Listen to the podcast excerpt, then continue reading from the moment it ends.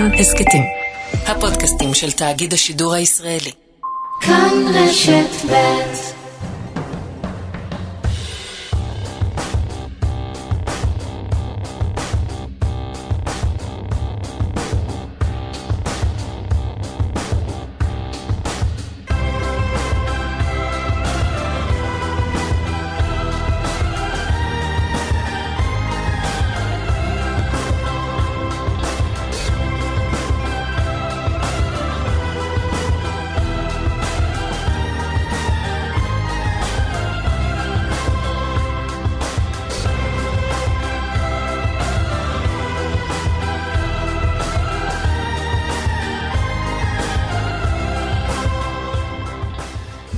בוקר טוב, בוקר טוב יערה שפירא. בוקר טוב, שאול אמסטרדמסקי. אנחנו מתחפשים היום לקלמן ליברמן, איך את עם זה? אתה מרגיש יותר קלמן או יותר ליברמן? זו שאלה טובה. יש בקרים שאני מתעורר, מתעורר יותר קלמן. כן. יש בקרים שאני מתעורר יותר ליברמן. ואיך לפי מה אתה יודע? כשאני רוצה להתחבר לצד המרוקאי שלי, אני יותר, אה, הבנתי, יותר ליברמן. הבנתי, ליברמן. כן. אה, אז אנחנו פה אה, הבוקר ומחר. אה, נכון. עושים את הדבר שלנו, מנסים להיות כמה שיותר אה, קלמן ליברמן. נשתדל. נשתדל. אה, עוד מעט בשעתיים האלה יהיו לנו המון דברים מעניינים שאנחנו תכף נספר עליהם אה, למאזינים והמאזינות. מעוניין לספר? יאללה, את יודעת מה תספרי כן. עכשיו, למה לא? לא, כן. אז, אז קודם כל זה יום פוליטי מעניין. מאוד פוליטי. יהיה יושב ראש חדש לכנסת. זמני. הגם שזמני זמני, כנראה, כן, כן. למרות שאנחנו יודעים שמחה שלפעמים מוגבלת כזאת. זמניים הופכים לקבועים, כן. ולך תדע, אבל כן, בינתיים זמני, אז נהיה בכנסת כמובן. נעסוק כמובן בתחקיר הירי בנערה בג'נין וההשלכות שלו, ובהקשרים הפוליטיים נעסוק לא מעט, ובצדק, אה, בכל דרישות יהדות התורה שמתפרסמות, ו- ואתה יודע, ו- וככה זה דרישות, חלקן יקרו, חלקן לא יקרו, אבל כבר... מעוררות סערה רבתי. כן, יופי, אני, אז, אני אז, אז בעניין לך, הזה, כן. בעניין הזה אני רציתי לשאול משהו. תעשה יש לי, יש לי. יש לי, כן, בדיוק. אני כאילו ראיתי את הזה. עכשיו, כולם קפצו על ה... אה, לא לייצר חשמל בשבת, אה, ולדעתי במידה מסוימת של צדק, למרות שאני די בטוח, שוב, מהאופן שבו זה פורסם, שזו לא באמת הדרישה, הם לא באמת דורשים שלא ייוצר חשמל בשבת במדינת ישראל. כן. אבל נגיד שכן, כן, נגיד שאני זורם עם זה, והם לא רוצים, הם רוצים שתהיה רק קבורת שדה, ולא בקומות, וחופים נפרדים, ומלא כאלה. נשאלת השאלה, מה האסטרטגיה מאחורי זה? כי לי זה מרגיש כאילו הם הולכים all in בכוונה, או כאילו מישהו מנסה לצייר, כאילו החרדים הולכים all in בכוונה, ועוד שנייה גם, מה היה שם, בחינה בתלמוד לכל החילונים, כל מיני דברים באמת מוזרים. אגב, זה אולי אני בעד. כן, את בעד שיעשו לא? לך כן, בחינה קצת אם את אה, לימודי מספיק... גמרא, אה, כן, מה, מה, אתה מה, יודע, את- אתה- אין לי בעיה עם זה, כל עוד לצד השני עושים בחינה בכל מיני לימודי ליבה, ואז אנחנו פיטים, ואז הכל בסדר. אבל לא עניין של פיטים, אני בעד חינוך טוב לנו. לי זה כן. מרגיש כאילו מישהו מנסה בכוונה לצייר פה של עוד שנייה אנחנו מדינת הלכה על מלא, איראן רק ישראל, במין ניסיון כזה של בני גנץ תבוא להציל אותנו מהדבר הזה ברגע האחרון. אה, תשמע, עד כמה זו קונספירציה או עד כמה זה נשמע לך באמת בסוף? לא, תראה, זה, שלך. זה דבר שאמרו אותו, סליחה, זה בוקר, אה, זה דבר שאמרו אותו לא מעט. כן. אה, העניין הוא שגנץ מיצה לדעתי את היכולת שלו להיכנס באמתלה של חירום מה זה מיצה? ברגע לממשלה. שהוא קיבל מנדטים, זהו, כאילו מה, הוא לא צריך לשאול את הבוחרים באמת, לא, אבל, אבל. בדרך כלל פוליטיקאים רוצים לקבל מנדטים גם בפעם הבאה. אה, תראי, הוא כבר עשה את זה פעם אחת. הוא כבר עשה את זה פעם אחת. וזו הייתה הצבעת רחמים כזאת של השמונה מנדטים, שהוא אמר אני תמים, ו- ונכנסתי בשביל להציל את המדינה, והיה קורונה וזה, וכמה פעמים זה יכול לעבוד, הקטע הזה של הצבעת רחמים. אז מי שהייתי מסתכלת עליו... זה לא גנץ, זה יותר אנשי גדעון סער, אם כבר אתה רוצה ללכת לכיוון תיאוריית הקונספירציה הזאת. כן. איך אני יודעת שבליכוד לא באמת חושבים שזה יקרה?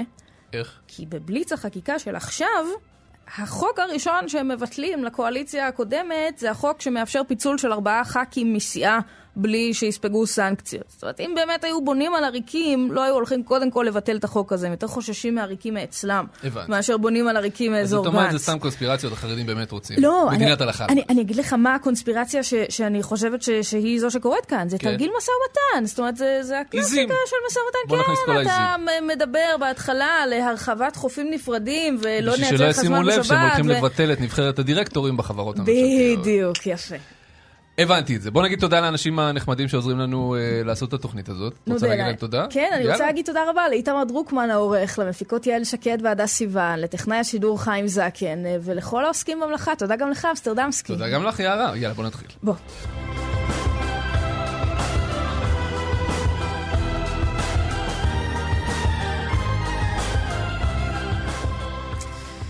סולימאן מסוודה, כתבנו, אה, אתה מצוי בכנסת, שם ימונה יריב לוין ליושב ראש הכנסת הזמני. בדרך לכנסת. גם בדרך. טוב, עוד גם לא טוב. הגעת לכנסת, לא? אה, אה, אנחנו נאמר להגנתו זה מתחיל רק בתשע, זה מאוד הגיוני, מה אני זה, סתם צריך להיות שם הפלתי כבר אותו. בשבע, מה זאת אומרת? אני למעשה גם עצרתי בצד בכביש בגין כדי... אוי ואבוי. אל תגיד את זה, זה מסר חינוכי לא כן, טוב. זה נשמע לי לא לא חוקי כל כך לעצור בכביש הזה. בסדר. מה צפוי בכנסת הבוקר? אז הבוקר בשעה תשע מאוד צפויים להתחיל או לחזור הדיונים על אה, מינוי אה, יושב ראש אה, זמני של הכנסת. אנחנו מדברים על מספר שתיים בליכוד, יריב לוין, חברו הקרוב מאוד, או שלא, כפי שאנחנו שומעים בימים האחרונים, של בנימין נתניהו. בתשע מתחילים הדיונים, בעשר יש הצבעה, הדרך לשם היא כמעט אה, ודאית בשביל אה, לוין להיות אה, יושב ראש כנסת זמני. סולימאן, למה אבל- למה זה חשוב? למה אנחנו פותחים עם זה את התוכנית? אנחנו פותחים בזה את התוכנית שאול מכיוון שאחרי מינויו הזמני של יושב ראש כנסת מתחילים בחקיקה ולקואליציה המתגבשת, הקואליציה הבאה, יש שני חוקים מאוד משמעותיים מבחינתה שהם אה, רוצים לקדם כבר השבוע. מהמם. אנחנו מדברים על אה, חוק אה, דרעי, חוק שיאפשר, שיאפשר לו להיות שר, או למעשה שני שרים, כי הולך להיות גם שר הפנים וגם שר הבריאות, וגם חוק שבן גביר וגם יריב לוין חתומים עליו, שמשנה את פקודת המשטרה ומקנה סמכויות רחבות מאוד לבן גביר בתור השר לביטחון לאומי. ושני החוקים האלה מאוד מאוד חשובים לקואליציה המתגבשת, והם רוצים אפילו לקדם אותם כבר השבוע, כבר מהמם. השבוע לחוקק אותם, ולכן אה, מינויו של יושב ראש אה, כנסת זמני הוא מאוד חשוב כדי לקדם את שני כי המהלכים בעצם האלה. יושב ראש הכנסת הוא זה ששולט בסדר היום של אה, מליאת הכנסת, נכון? נכון, לגמרי, לגמרי. ולמה לא יושב ראש קבוע? למה זמני? כי עד עכשיו אין הסכמה על יושב ראש קבוע לכנסת, בעיקר בתוך הליכוד. ואתה יודע, יש גם אה, מתיחות בין נתניהו ל- ליריב אה, לוין. יריב לוין, אה, כולנו יודעים שהחלום שלו להיות אה, שר משפטים בממשלת ימין על מלא, והנה, הגיע הרגע בשבילו, אבל הוא ממאן אה, לעשות את זה. אולי מכיוון שהוא יודע שנתניהו, שבמשך ש- למעלה מ-12 שנות, אה, ש- שנים בשלטון, לא כל כך אה, רצה לעשות שינויים משמעותיים אה, במערכת המשפט. שזה לא יהיה לוין- חלומו להיות שר משפטים בממשלת. ימין על מלא. יריב לוין הוא הבן אדם בשביל השינויים הדרמטיים והדרסטיים במערכת המשפט, ויכול להיות שהוא יודע שגם בממשלת ימין על מלא הוא לא יכול לעשות את זה, ולכן אולי הוא מעדיף להישאר אה, יושב ראש אה, כנסת. אבל מבחינת חקיקה, אה, זה מהלך מאוד חשוב. גם יריב לוין יודע איך לקדם את זה, מכיוון שהוא היה בעבר יושב ראש כנסת. ולכן ב- ברגע שהוא יתמנה, אז הדרך לשני החוקים האלה לחוקק אותם סלולה כמעט לגמרי. אתם יודעים מה מדהים בעיניי בסיפור, סליחה שאני לוקחת לפוליטיקה הקטנה, כן, אבל כי עד עכשיו בסוף... זה הפוליטיקה לא קטנה. זה כן. פוליטיקה גבוהה, עכשיו כן. אני מורידה רגע את הרמה. Uh, הסיפור הזה שנתניהו לא מצליח להחליט על אף מינוי עד הדקה, ה- מה זה 90, בהערכה, בזמן פציעות, הוא פשוט אה, מוטיב חוזר קבוע, שהרי מה קרה? הוא, הוא רצה, הוא רצה למנות יו"ר קבוע, והוא נפגש כבר את הפגישות כי הוא רצה למנות יו"ר קבוע, ומעצם הפגישות יש נזק פוליטי, כי זה עשה לו את הבלגן, ואמסלם, והתחילו ריבים בליכוד, זאת אומרת, עצם זה שהוא כבר נפגש איתם ואמר שהוא ימנה יו"ר קבוע, הוא כבר ספג את הנזק. אוקיי. ועדיין הוא לא הצליח להחליט על יו"ר קבוע, והוא ימנה יו"ר זמני, עם החשש שאולי הזמני יהפוך לקבוע, כי קשה יהיה להדיח. פשוט זה נראה לי פחות אה, נורא מבחינת נתניהו. אמרתי, אני מדברת רגע פוליטיקה קטנה. לא? אני, אני, אם, אם תרשו לי להתערב, אני חושב שמה שחושש ממנו שאול זה איך שר יעמוד בראשות שני משרדים מאוד מאוד גדולים, פנים כמו הבריאות ובריאות. והפנים. כן. ובסביבתו של דרעי אומרים אה. שיהיה יהיה מי שיעשה את זה בשבילו, בשני המשרדים יהיו לו. מנכ"לים חזקים פה ושם. והוא שר. שר פנים מנוסה מאוד כן. אה, בלשון המעטה, וזה באמת ייאמר לזכותו של אה, אריה דרעי, ולכן לא תהיה לו בעיה במשרד הזה. אבל אה, בואו נראה, קודם שירכיבו ממשלה. אוקיי. סולימאן מסוודה, כתבנו, אה, אתה בדרך לכנסת, סע בזהירות, אל תעצור יותר בכביש בגין, זה נשמע לי רעיון פחות. עבור אף אחד. בשידור הבא. בשידור הבא כבר נהיה כן. בתוך מליאה. על הכיפאק, יאללה, סע ובהצלחה שם. חבר. הכנסת שמחה רוטמן, שלום. שלום וברכה, בוקר טוב. הציונות הדתית, המיועד להיות יושב ראש ועדת החוקה. אגב, מתי זה קורה? מתי אתה אה, מתמנה לוועדת החוקה? אני מניח. שזה, אני מניח שזה יקרה אה, או בתמוז או קצת לפני או קצת אחרי השבעת הממשלה. מי. לדעתך יהיה יו"ר הכנסת הקבוע? לא, תשאיר, תשאירי לי לא את זה. החופש לא לעשות ספקולציות על חלוקות התפקידים במפלגות אחרות. בקושי אצלנו הייתי מוכן, במפלגות אחרות. אוקיי, אה, אה, אה, כמה שאלות. תגיד, אה, למה צריך את החקיקה הזאת של אה, בן גביר ושל דרעי כבר עכשיו? למה, אתה אמרת אני אתמנה בסמוך להשבעת הממשלה, זה נשמע לי סביר, הגיוני. למה את החקיקה הזאת צריך עכשיו, עכשיו בהול בהול בזק? טוב, ברור שאם אנחנו... שנייה, אני לא... אה, לא- כמובן, אני לא אה, מצדיק או, או, או לא מצדיק דרישות של מפלגות אחרות, אבל בואו נדבר שנייה על ההיגיון שבעניין. ה- הרי אם, אם רוצים שהמינוי והשבעת הממשלה אה, יהיו נקיים אה, מספקות ומחששות. אני אגב חושב שהמצב המשפטי הנוכחי אה, לא מונע מאריה דרעי להיות שר, אבל מאחר והדבר הזה נתון במחלוקת ונתון לפרשנות, אז אנשים רוצים להיכנס לתפקיד בלי עננה אוקיי, מילא החקיקה של דרעי, את זה עוד אפשר להבין, כי אולי זה, אבל למה צריך את חוק בן גביר כבר עכשיו, את הסמכויות לתקן את פקודת המשטרה? עכשיו, לגבי זה, אין ספק שתיקון פקודת המשטרה הוא דבר הכרחי. האם, אה, האם אה, חייבים לעשות את זה לפני השבעת הממשלה, כן או לא? האם, אה, האם זה יהיה לטובת העניין? אני, אני מניח שאת עבודת החקר בנושא עשה, עשה איתמר. אתה מתחמק מהשאלה, חבר הכנסת רוטמן. לא, לא, אני, אני פשוט... לא, אני הוא דווקא ענה לך, אני הוא אמר, הם לא סומכים אני- על נתניהו ב- לא, במילותיו, לא, אני לא נכון? אמרתי, לא אמרתי את המשפט הזה. אז למה צריך לעשות את זה. עכשיו? כי אחרת, אני- למה אני- אפשר לעשות את זה אחר אני כך? אומר, אני, אני, אני בהחלט מבין אדם שרוצה להיכנס לתפקיד ולדעת אה, בדיוק את הגדרות סמכויותיו ותפקידיו לפני שהוא צולל אה, ראש פנימה ותובע ב... לא, בחיי לא, אה, זה- אבל-. אבל הם כבר סיכמו את זה עם בדיוק, נתניהו, הם פשוט לא סומכים לא, על לא, לא, חבר נתניהו הכנסת רוטמן, שזה תענה יקרה. בבקשה- תענה בבקשה לשאלה. אם הוא סגר עם נתניהו ויש מסמך חתום, האם זה אני- שעכשיו אני- הוא רוצה אני- להביא חקיקת אני- בזק, אני- זה אומר שהוא פשוט לא סומך על אני נתניהו לא- שיעמוד במילה אני שלו. בנושא הזה, אה, כמו שאמרתי פה, אני לא יכול לתת לכם אה, מידע אקסטרה. איתמר בן גביר הוא לא מהמפלגה שלי ולא מה... אתה אומר אה, את זה לא, כאילו רגע. ממרץ. שנייה, סליחה רגע, גם סמוטריץ' במסגרת בליץ החקיקה אותו. הזה, אה, מבקש זה למנות, מבקש. אה, אז בואו נדבר גם על זה. במסגרת אותו כן. בליץ חקיקה, בואו נזכיר רגע גם למאזיננו, כן. אה, אתם מחוקקים את התיקון שיאפשר מינוי שר נוסף, על מנת שסמוטריץ' נכון, יוכל להיות גם שר במשרד הביטחון.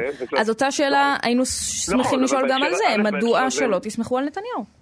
לא, לא, אבל בהקשר הזה, א', בהחלט מדובר, דומה הרבה יותר אה, מבחינת הסדר הכרונולוגי של הדברים לתיקון החוק, לתיקון חוק היסוד בנוגע להשבעה של שר, בגלל שאנחנו רוצים שבזמן ההשבעה בן אדם נכנס לתפקיד, לא שאחר כך צריכים אה, לנהל עוד פעם, עוד פעם אה, פרוצדורה, כאשר אגב מדובר בחוק, מהבחינה הזאת, חוק מאוד מאוד פשוט, שהוא בעצם החזרה של הוראת השעה שהייתה בכנסת ה-23, זה באמת חוק, אה, מכל החוקים שעליהם מדובר, זה אחד החוקים היותר פשוטים, חוק המשטרה הוא, הוא באמת הכי- החוקים המורכבים יותר, ויהיו שם המון המון פרטים. ואתם הולכים ודיונים. לעשות את זה בחקיקת בזק בשבוע אחד עם דיון- לא, ציבורי, בוא אני מדובר, מדובר בהחזרה של הסדר, אה, לפחות במקרה של החוק שאני הצעתי, מדובר בהחזרה של הסדר שהיה כבר ממש בממשלה הלא האחרונה, אלא לפניה. אה, אה, כבר מוכר, המערכת יודעת איך לעבוד איתו, ורק צריך, אה, צריך אה, לקבע אותו בתור אה, תיקון קבע ולא תיקון זה, ושהוא יחול לא רק בממשלת חילופים, שאותו דבר, בכלל ממשלת חילופים צריך לבטל, אלא, אלא גם בממשלה רגילה. זה דווקא העיקרון חוק- שעניין אותנו, העיקרון של בליץ אז- אז החקיקה, אני של... החוקים, החוקים האלו הם באמת, הם באמת, אה, החוק שלפחות שאני מציע בהקשר הזה, אני לא אוהב לומר על חוק שאני מציע שהוא לא מהפכני, כמובן שכל חוק שאני מציע הוא משנה סדרי עולם ומטיב את המדינה בצורה אדירה, אבל הכוונה היא שמדובר, החוק הזה הוא כמעט, מה שיהיה בהחלט חשוב אה, ורציני בהקשר הזה, זה המהות, לא הטכניקה. אז בוא, בוא, בוא, המשפ- נדבר, בוא נדבר. שנייה באמת על המהות. הבוקר. התפרסם אה, בעיתון כלכליסט אה, פרומו לראיון שהם עשו עם משה קרדי, המפכ"ל לשעבר. אולי קראת את זה, אולי לא. לטובת המאזינים והמאזינות, יש שם, אני רוצה להקריא ציטוט אחד למשל. הוא אומר שאם החוק הזה יעבור, המפכ"ל יהפוך להיות בובה. אני מצטט עכשיו, בהצעת החוק יש סעיף שלפיו השר אמנם לא יתערב בחקירות, אבל הוא יקבע את מדיניות העמדה לדין. זה שינוי רדיקלי הכי קיצוני שיש, כי המשמעות היא שהשר לא יהיה רק מפכ"ל על, אלא מעין ראש אגף חקירות. ברגע שהוא יתערב במדיניות העמדה לדין, בעצם הוא יתערב במדיניות האכיפה. הוא למשל יוכל להחליט כמדיניות שלא יחקרו ולא יאכפו כריתת עצי זית ביהודה ושומרון. למשל, נניח, מעניין מאיפה הוא חשב על הדוגמה המשונה הזאת, אבל... אמ, יש לי שאלה. הוא טועה? יש לי שאלה, וזו שאלה שבכלל לא קשורה לעניין אה, קרדי והמשטרה, וזו שאלה מאוד פשוטה. כן. בהנחה שיש כזה דבר שנקרא מדיניות העמדה לדין, מי אתם רוצים שיקבע אותה? תשמע, אני מעדיף שאנשי מקצוע יעשו את זה, ולא. רגע, רגע, לא אם שאלת, רגע, אם? שאלת, אם שאלת שאלה, אז תן לי לענות. אני מעדיף לחיות במדינה, אני מעדיף לחיות. במדינה, שבה אני יודע שאני יכול ללכת ברחוב, ולא להיות מועמד לדין בהתאם לזהותו, או אה, לזהותו הפוליטי של שר כזה או אחר, לא, לא, ואני רוצה להאמין שגם אתה פרטניות חושב ולא, ככה. אתה, אתה, אתה ערבבת, סליחה, אתה ערבבת עכשיו בין שאלת ההתערבות בחקירה פרטית לבין השאלה של מדיניות העמדה לדין. בוא נניח שאלה, האם עכשיו לצורך העניין אה, האלימות בכבישים, הנהיגה הקבועה היא מכת מדינה והציבור זועק את זעקתו ומפגין אל מול הממשלה והכנסת ואומר רבותיי תעשו משהו, אנחנו לא יכולים לרדת לכביש, אנחנו פוחדים וחוששים לחיינו. האם קביעת מדיניות שאומרת שמענו את זעקתו של הציבור ואנחנו רוצים עכשיו אכיפה והעמדה לדין הרבה יותר נוקשים כאשר מישהו נוהג בפראות. האם ההחלטה הזאת, השאלה הזאת, ההאזנה לרחשי לב הציבור והיישום שלה כמדיניות צריכה להיות בידיים של נבחרי ציבור או בידיים של פקיד שאף אחד אסור גם להפגין ליד הבית שלו לפי חלק מהפסיקות והוא בכלל לא צריך לתת דין וחשבון לציבור. תקשיב, אני זורמת איתך לגמרי. ברורה. התשובה, בסדר. הולכת איתך רגע לגמרי. ככה, בהליך בזק, בבליץ חקיקה, בלי לנהל על זה דיון ציבורי מסודר, בלי לעשות דיון ארוך בוועדות. אה, אני מבינה, אומרים לא, להעביר כמו. הצבא, כך נעשה את המשטרה, הכל בסדר, אה, הפוליטיקאים יחליטו, הלכתי איתך. אבל ככה משנים סדרי עולם בסדר הגודל הזה?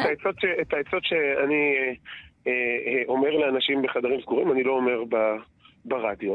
אבל אני אומר את דעתי, אני חושב שיכול מאוד להיות שחקיקה טובה תרוויח דווקא מ- מיותר מתינות, גם בתחום, אה, גם בתחום הזה, כלומר משהו שלא נדרש לצורך השבעת הממשלה, אה, לא צריך למהר לעשות עכשיו, אבל אני בהחלט מבין את העמדה שאומרת. אתה יעצת באותן שיחות סגורות לבן. גביר לא לעשות לא, את זה לא, עכשיו? מה פתאום, אני לא, אני לא, אני לא, לא ניהלתי רמז? בכלל.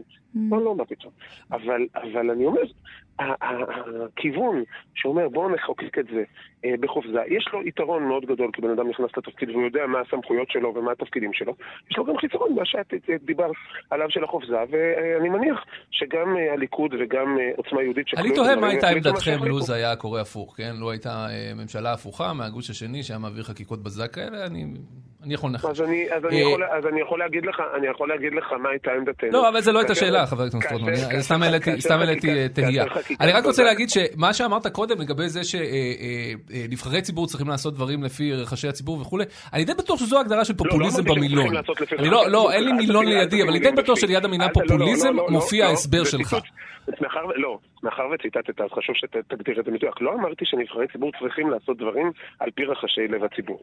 אני אמרתי שקביעת מדיניות. כן. מדיניות... כן, נגיד הציבור יום אחד צועק, תורידו את מחירי הדלק, אז נבחרי הציבור צריכים פשוט להוריד את מחירי הדלק. ויום- לרחשי הלב ויום של הציבור. למחרת אה, אה, רחשי הציבור זה אה, בוא נעמיד לדין כל מיני אנשים שלא באים לנו טוב בעין, אז נבחרי הציבור זה מה שהם צריכים לעשות. זו ממש לא, מדינת לא- משטרה פוליטית, מה- שהצעת פה. לא. קצת. זו עמדה מעניינת, רק שזו לא עמדתי. אמ, אני, אני, אני מוכן לשאול אותך לגבי עוד כמה שאלות אם אתה רוצה, אבל זו לא עמדתי. עמדתי, שאמרתי, היא שקריאת מדיניות במדינה דמוקרטית אמורה להתבצע על ידי נבחרי הציבור. נכון, אבל נסכים כי- שיש קו עדין ודק. זה הכל. לא, זה לא הכל, לא, שהם לא, צריכים- לא, זה לא הכל. בתוך הקו הזה שציירת יש כל כך הרבה ניואנסים, זה כל נכון, כך לא הכל, חבר הכנסת רוטמן. ובגלל שהסוגיות שעומדות להכרעתם של נבחרי ציבור הן מאוד מאוד מורכבות. בגלל כן. זה יש תהליך של חקיקה בכנסת, בגלל זה יש תהליך של קבלת החלטות במשרדי ממשלה, בגלל זה יש תהליך של ממשלה שמכהנת מכוח אמון הכנסת, בגלל זה יש שרים, בגלל זה יש את כל המנגנון הדמוקרטי הזה כדי לייצר את העבודה שתמיר את השיקולים המורכבים שיש לכל החלטה שאנחנו מקבלים כנבחרי ציבור אל המציאות. אבל לבוא ולהגיד שבא מפכ"ל, או בא מפכ"ל לשעבר, או בא כן. קצין בכיר במשטרה, ואומר, אם מי שיקבע את המשטרה לא יהיה אנחנו, שאף אחד לא מינה אותנו כדי לקבוע מה מדיניות. זאת אומרת, הממשלה. לא, לא מדיניות, מה בשביל? מה להפעיל? בשביל מי להפעיל מינה- את מי הכוח מינה הזה. מפכ"ל כ- מי- מי הממשלה מינה- ממנה מי את המפכ"ל מפכ"ל? בפעם האחרונה שאני מי- בדקתי. אבל מינו אותו, מינו אותו, אתה צודק. אבל הוא לא יסמן. העבודה של... לא, העבודה לא שלו היא לא להגיד, תקשיב, חבר הכנסת רוטמן, למשל בא השר ואומר לו, תשמע, אני חושב שכמדיניות, אנחנו צריכים להאזין לאנשים מהמפלגות היריבות. מה המפכ"ל אמור להגיד? לא, לא, לא, למה- אתה חושב שאני נותן דוגמה קיצונית? once השר. הוא זה שקובע, לא, הוא יכול לקבוע מה שבא לו. למה לא קורה אותו דבר בצבא? לכאורה יבוא שר הביטחון, הרי מה שהם רוצים לא זה שהמצב... יהיה- לא נכון, מה שהם רוצים זה שהמצב יהיה כמו המצב בצבא. יבוא השר יגיד לרמטכ"ל, אתה תעשה אה, מה שאני אומר, תאזין לאנשים. יכולנו לשאול אותו דבר. בסך הכל הם רוצים להעביר את זה להיות במודל שאנחנו מכירים אותו. א', ודאי, א', ודאי, אבל אני אגיד יותר מזה, שאול. כן. אתה, מדבר על סיטואציה של כל כוח, ואתה צודק, כל כוח באשר הוא יכול להיות מנוצל לרעה. אבל אנחנו, אתה. מדבר כאילו, אבל אתה מדבר כאילו אנחנו חיים בעולם שבו לא קם ניצב במשטרה ואמר לחדר החקירות שלו, חבר'ה, אני רוצה שנאזין לנבחרי ציבור ותביאו לי את כל החומר המודיעיני שיש לכם, קוראים לזה מסמך יצחקי. אתה חי, מדבר כאילו אנחנו לא חיים בעולם שבו הכוח הזה מנוצל לרעה לטובת הקטנת פגסוס על מנכ"לים של משרדי ממשלה. אתה, ח... אתה מדבר כאילו אנחנו חיים בעולם שהכוח הזה לא נוצל לרעה לטובת קשרים מושחתים עם עולם אז תחתון. בעצם מה שאתה אז- אומר אז- זה, אז- אז אתם צריכים לסמוך? ש- עלינו שאנחנו כפוליטיקאים נהיה יותר. טובים מקודמינו? שנייה, רק לסיים את המשפט. הטענה שכוח יכול להיות מנוצל לרעה היא טענה נכונה תמיד. בין אם מי שמחזיק בכוח הוא מפכ"ל, ניצב או שר. הטענה שלי היא שכאשר מדובר בשר שנותן, נהנה מאמון הכנסת ופועל בשקיפות ובעין הציבור, היכולת שלי להתמודד עם הפרת הכוח, השימוש לרעה בכוח מצידו, היא הרבה הרבה הרבה יותר גדולה מאשר כאשר זה נעשה על ידי מישהו שעושה את זה בחשיכה, אז אתה במסתרים, פשוט אומר היום, נותן ל- דין אז רגע, אז. תן לי לראות אם הבנתי נכון. אתה בעצם אומר היום למשטרה יש המון כוח לעשות כל מיני דברים שהיא רוצה, הזכרת את פגסוס אה, כדוגמה וכולי. אתה אומר הפתרון שלך לזה זה פשוט להעביר את הכוח הזה לפוליטיקאים. לא, לא, אתה, שוב, אתה מדבר על הפתולוגיות, ואני מדבר על איך צריך להתנהל ביום-יום. ביום-יום... אני חי במדינה שאתמול התפרסם בערב שנבחרי הציבור רוצים שלא ייצרו חשמל לא- בשבת. זה נראה לי כמו מדינה של כאילו פתולוגיות. אתה מציג את זה כאילו זה מורכב וזה מאוד מאוד פשוט. מדיניות צריכה להיקבע על ידי נבחרי הציבור. בכל תחום, בכל נושא. ביצוע צריך להתבצע על ידי גורמי הביצוע. שימוש לרעה צריך להיחקר ולהיות מטופל בחומרה, בין אם זה נעשה בדרגה א' ובין אם זה נעשה בדרגה ב'. בין אם זה נעשה על ידי העניין הוא נבחר הציבור שגם הוויכוח שלכם עם. הקואליציה הקודמת וגם הטענות שלכם כלפי המשטרה נגעו למה שאתם קראתם ניצול פוליטי של המשטרה, כלומר ניצול בידי פוליטיקאים. וכאן אתה בעצם אומר, טוב, תסמכו עלינו שאנחנו שכרגע לא. בשלטון נעשה את זה טוב יותר מהם. לא, הטענה- הטענה- הטענות של- הטענות של- שלי בוודאי כלפי המשטרה בהרבה מאוד תחומים לא היו, לא נגעו רק, בוודאי לא בעיקר אפילו, ל- ל- לניצול לרעה על ידי פוליטיקאים, אלא על חוסר טיפול בסוגיות מסיבות פוליטיות. זאת אומרת, אה, כאשר המפכ"ל... זה אותה פרשת אבו אלקיעאן המפורסמת, אה, אה, אה, אותה מפכ"ל אה, אה, מחזלה שהוא הטענות ומונע לגבי ממח"ש- החקירות ומונע במסגרת ומונע משפט ממח"ש- נתניהו. ומונע ממח"ש- היו טענה ממח"ש- שהמשטרה בטענה והפרקליטות וגורמי האכיפה הם אויב פוליטי שהופעל בידי פוליטיקאים בעקיפין.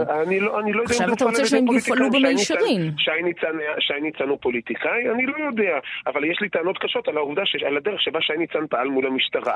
האם הוא עשה את זה בגלל שהוא איש שמאל, איש ימין, איש מרכז, או סתם בן אדם. להשתמש לרעה בכוחו? למה, למה, למה, שוב, כל. הבעיה שלי, כל הבעיה שלי היא שכאשר יש ניצול בכוח, של הכוח לרעה על ידי גורמים שאינם נבחרים, אני כציבור, בוודאי אני כנבחר ציבור, עומד חסר אונים. לא יכול לטפל בזה, כי אני לא יכול להדיח, אוקיי. אני לא יכול להביע הנקודה ברורה, חבר הכנסת רוטמן. מה. שאלה אחרונה, כי איתמר העורך שלנו מסמן לנו שמספיק. אה, מה הדבר הראשון, מה הרפורמה הגדולה הראשונה שתעביר בתור יושב ראש ועדת חוקה?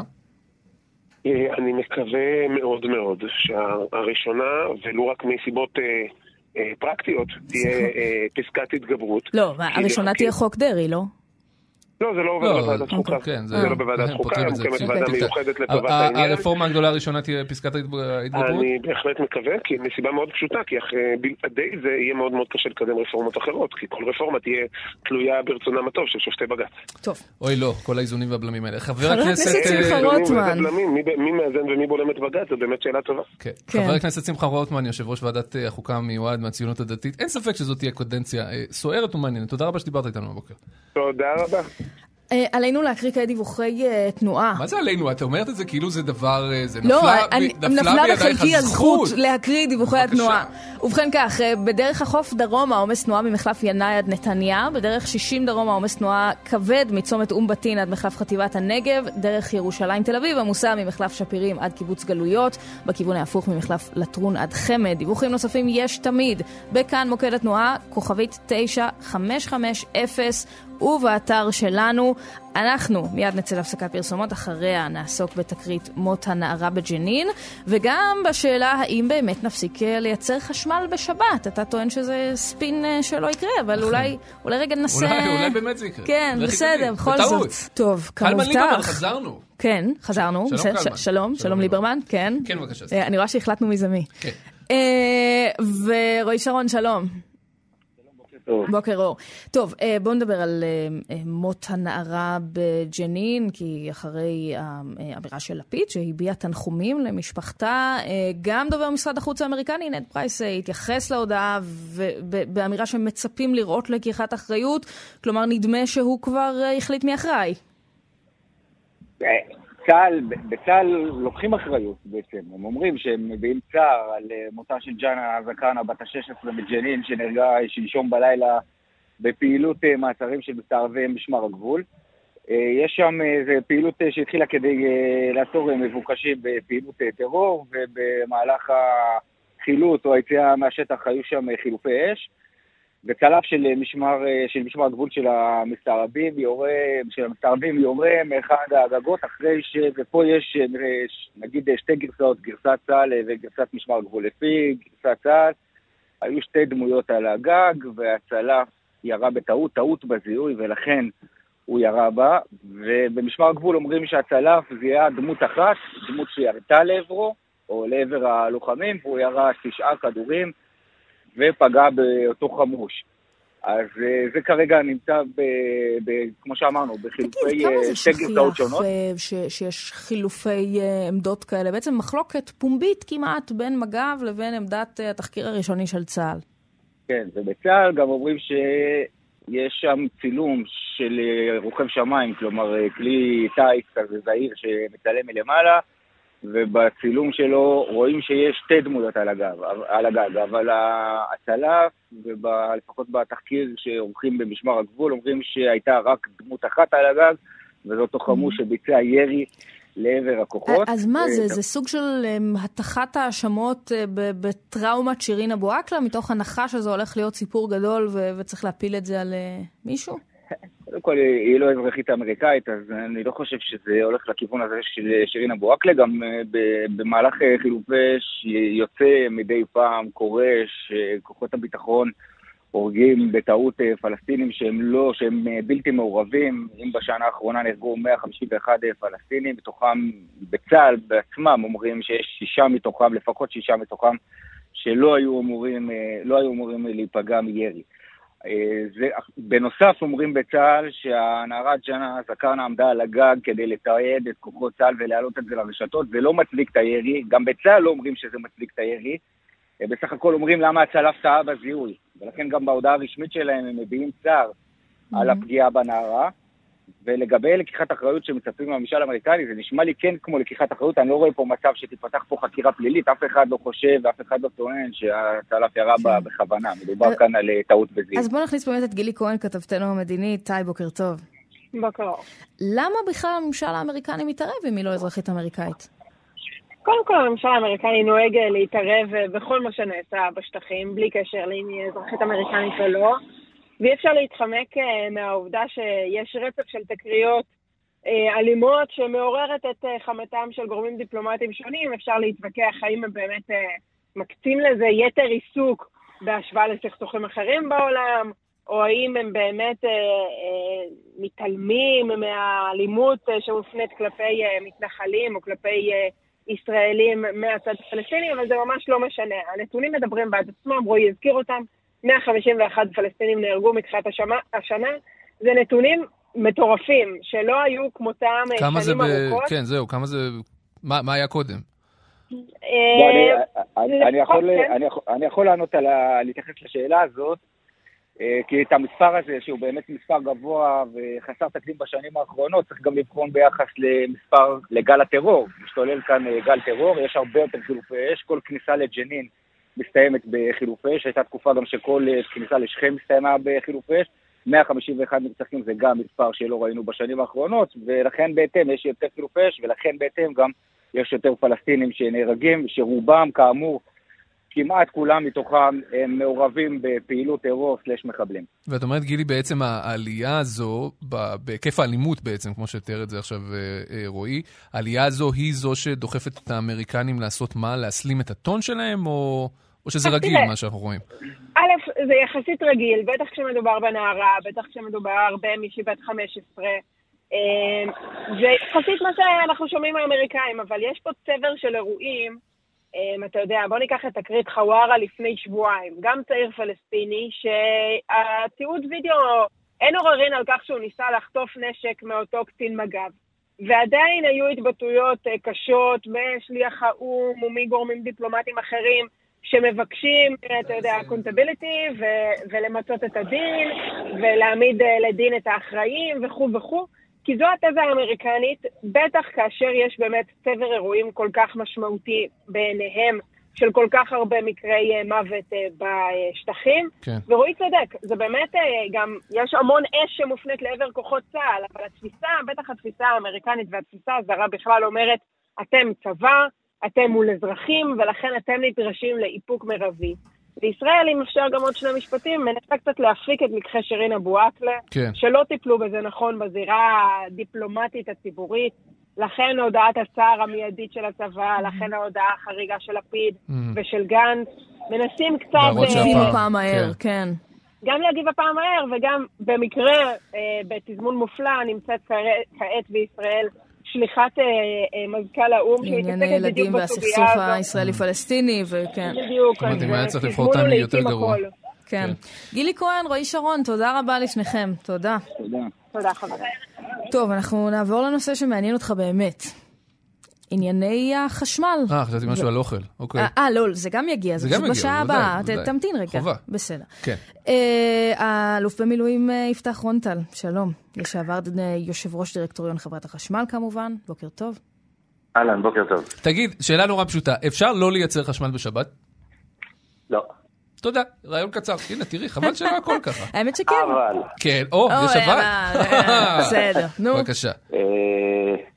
בוא נגיד שהדיווחים הם לא מדויקים והדרישה היא לא אה, להפסיק את ייצור החשמל בשבת, זה קשקוש מקושקש. זה לא מה שהם דורשים. אלא, אלא אין, אין שום, אין, צריך להיות באמת קצת, אה, איך היום, לא מחובר לקרקע בשביל לחשוב שאפשר להשתמש רק בבטריות. לא, מה שהם לא אומרים זה נעודד הגירה מקומית. זה לא דבר אפשרי?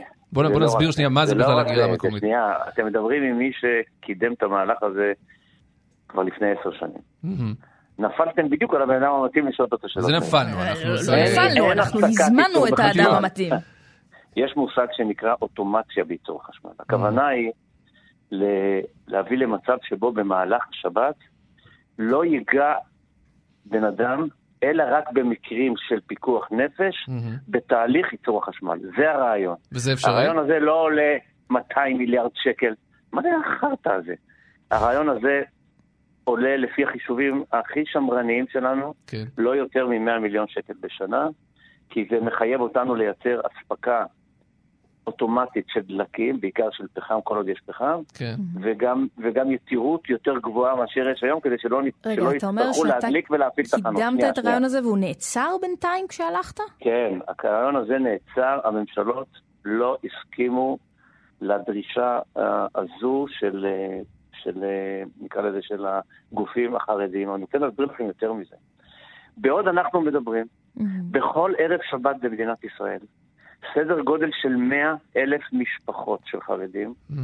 שהן משפחות קשות יום, שאין להן גרוש על הנשמה, מתנתקות ממערכת החשמל באופן יזום, mm-hmm. עוברות לשימוש בגנרטורים מפוזרים ברחובות. אני ממליץ לכם ללכת לבית שמש, כן. אני ממליץ לכם ללכת למודיעין עילית.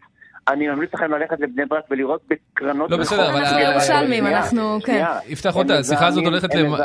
השיחה הזאת לא. הולכת למקומות קצת מוזרים, בסדר, הם- למה? מאה אחוז, יש את חס האנשים האלה על. הכיפאק, לא, אבל אתה יודע, יש גם לא בתי חולים. וכולי, אי אפשר, כמו שאמרת, לא ניתן לא לייצר חשמל בשבת. לא השאלה, האם התוכנית שלך, האם התוכנית. שלך שניסית לקדם, תוך כמה זמן אפשר להגיע אליה? כי לי לא כל כך משנה אם החשמל יהיה אוטומטי, לא אוטומטי, ממש, I couldn't care less. עד- כמה זה ישים להגיע לשם? ניתנת למימוש בסדר גודל להערכתי של שנה עבודה מאומצת, והיא עולה, היא תעלה למשלם המיסים סדר גודל של, בוא נגיד, אה, בשבילות זעיר, בין 80 ל-100 מיליון שקל בשנה. שזה לא סכום זניח, זה אמנם אה, די לא, זה לא קטן סכום בהשוואה זניח. לתקציב המדינה, זה אבל לא- זניח זה זה לא לא. סכום זניח, אבל היא תתרום מאוד להקטנת הזיהום, לצערי הרב, יש פה דברים פיראטיים היום, אה, למשפחות שהן, אה, גם ככה אין להן כסף, משלמות, אתה יודע כמה משלמות היום על, אה, על קילוואט? כזה לא, אבל להם שוב, בשבת, זה רגע, מאכערים אה, שלמים. אני מבינה יותר- שבמידה רבה מי שטרפד את הרעיון שלך היה הוועד בחברת החשמל, שהבין שלא יהיו לו משמרות שבת. יצטרכו להביא עובדים לא יהודים. ש- אם הוועד היינו מסתדרים, זה הדבר האחרון שמטריד אותנו. זה- זה מה לא שהיה נכון. אז?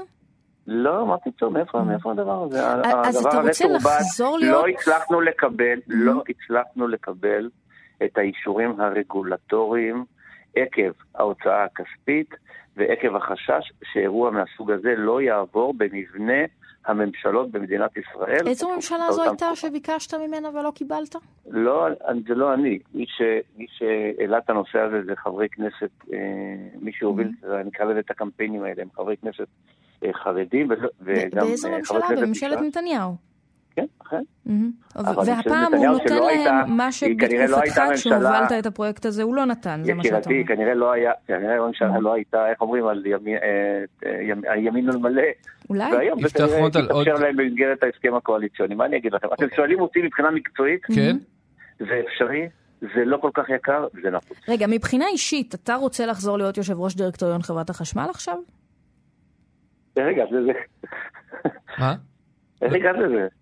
אה, אני שואלת, כי זה- שאלה. אמרת שזה לא. פרויקט שלך, ואולי אתה רוצה להמשיך לא, אותו. סליחה, הכוונה, מי שנ- מי שנמצא 11 שנים בראש הפירמידה של מערכת החשמל במדינת ישראל, לא מדבר כבר בגוף ראשון, מה נעשה? הבנתי. אז אה, אם כבר אתה איתנו על הקו, אני רוצה לנצל את העובדה הזאת, כי אחרי, שהלך, אחרי שסיימת להיות אה, יושב ראש אה, דירקטוריון חברת חשמל, עברת להיות יושב ראש אה, חברת אה, מגדל ביטוח, חברה לא קטנה כל כך. ולאחרונה התפטרת מהתפקיד הזה, תקן אותי אם אני טועה בבקשה. אה, נכון. על רקע, אה, איך נקרא לזה? אמ, למה התפטרת? בעיות בממשל תאגידי. בעיות בממשל תאגידי, שזה מין שם קוד כזה למשהו לא מתפקד שם בהנהלה של חברת מגדל, סליחה שאני אה, מתבטא בלשון כזאת. מה שרציתי לשאול, כי הרבה אנשים, ושוב, זו הזדמנות שיש את, אותך על הקו, הרבה אנשים שחוסכים בחברת מגדל ראו את כל הכותרות האלה של חילופי יו"רים ומנכ"לים תכופים בחברה באמת גדולה מאוד, שמנהלת הרבה מאוד כסף של הרבה מאוד ישראלים. האם אותם אנשים שנמצאים במגדל צריכים לדאוג לכספם? לא. היצ... היציבות התאגידית של מגדל היא חזקה מאוד, היא חברה גדולה ויש ו... בה את כל ה... נקרא לזה, את כל התשתיות הנדרשות כדי לנהל בצורה תקינה. ובכל זאת את אתה עוזב. כי יש בעיות בהנהלה שם, במבנה של יש, ההנהלה. בעיות, יש בעיות ביציבות הניהולית. יש בעיות קשות ביציבות הניהולית, אבל לא צריך אותי בשביל זה. אם במשך עשר שנים מתחלפים למעלה מ-12 יו"רים ומנכ"לים, אז נראה לך שזה יציב? עכשיו, אחריהם מתחלפים גם, אה, גם, אה, גם אה, אה, הנהלות, כי כל אחד מביא את האנשים שהוא רוצה לעבוד איתם. אז זאת חברה מאוד מאוד לא יציבה, ואני הגעתי למסקנה שאני לא יכול להיות חלק מזה. טוב, אם כבר אנחנו עוסקים אם- אתה בעתידך, שואל אותי אם יש סכנה לכספים של... כן, של- של אמרת? שלא. התשובה היא לא. אוקיי. יש מצב שתהיה מנכ"ל משרד האוצר פשוט? אנחנו פשוט עוסקים ב- בלחפש את התפקיד הבא איך שלך. הגעתי לזה? לא, זה זה דווקא לא אני הגעתי, זה דיווחים של אה, עמיתי בכלי תקשורת אחרים. אבל לא מזה ראיינתם אותי. לא, לא, אבל, אה, על הקו, מתי הפעם הבאה- שאתם אה, זה, שאתם... מחר. אה, מחר? כן. אה, מחר אתה רוצה? מחר, אתה רוצה על זה מחר? סבבה, על זה מחר. רגע, זה היה, כן. אני לא יודע, זה לא היה לא. זה לא היה לא. זה לא היה לא. זה לא היה, זה לא היה, אני לא, זה לא רלוונטי. מבחינתי, בטח הוא לא עוסק בזה. אני לא עוסק בזה, דמויות זה- פוליטיות, זה תמיד לא אותן. תשובות. יפתח אה, רונטה לשעבר יושב תודה ראש רבה. אה, דירקטוריון חברת חשמל, כל תודה טוב רבה. ויום טוב. קלמן ליברמן חזרנו, אמנם הבטחתי שנדבר על אנשים שמזריקים לעצמם תרופה נגד סוכרת למרות שאין להם סוכרת, אבל... שיקרנו. לא, נגמר הזמן, אז אני מדבר מהר. אה, אנחנו נעשה את זה בשעה הבאה, ועכשיו אנחנו רוצים להגיד בוקר טוב לאליעד פרידמן, בוקר טוב. בוקר אור. בוקר טוב, בוקר טוב שאול ויערה. אנחנו מדברים מהר בשביל שלך יהיה מספיק זמן. מנהל העמוד היהודים אוהדים, אני מתה על הפינה הזאת אצל קלמן ליברמן. בבקשה, יאללה, הנה. איזה כיף. זה הקטע שאתם אומרים למי, את מי היהודים צריכים לאהוד, אז... נכון. אז- במשחקי כדורגל. את מי מי עשה לנו פחות נזק, כן? זה- זה ה...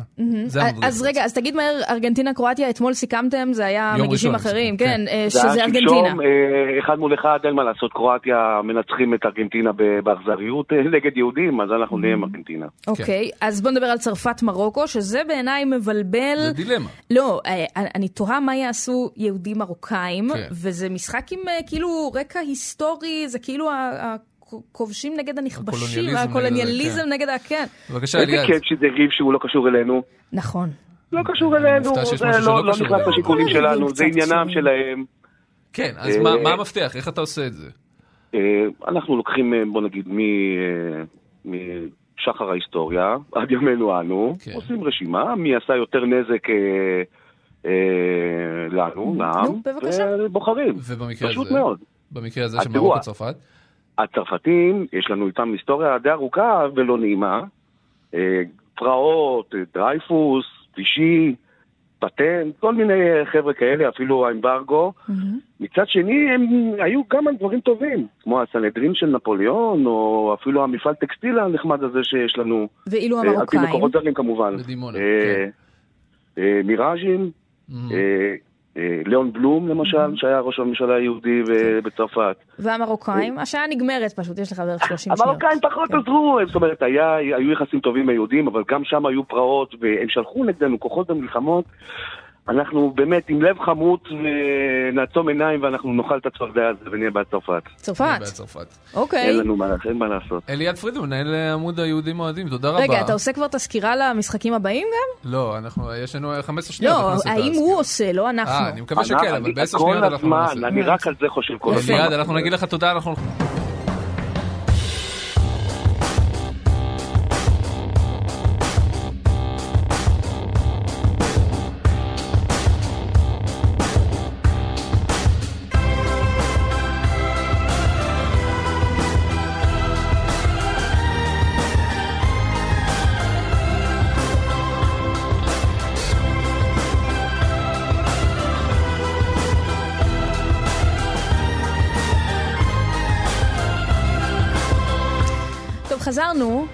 אנחנו שוב מהצד השני של החדשות, שלום אמסטרדמסקי.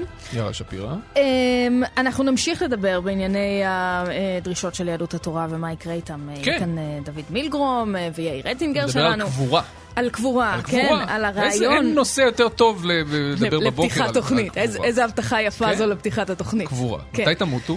אה, יפה, ככה נשאל את זה. אה, נהיה כמובן גם בכנסת, וגם אה, אחרי שהבטחת ש- שנעסוק בסיפור התרופה שנועדה להיות תרופה לסוכרת, היום כבר אנשים לוקחים אותה לצורכי הרזייה, אה, אז נהיה בעניין הזה עם פרופסור יניב ארליך, שהוא המדען, המדען הראשי של מיי הריטג', ומה עוד? נהיה עם הקור בבריטניה. ואוכל, ואוכל, ואוכל.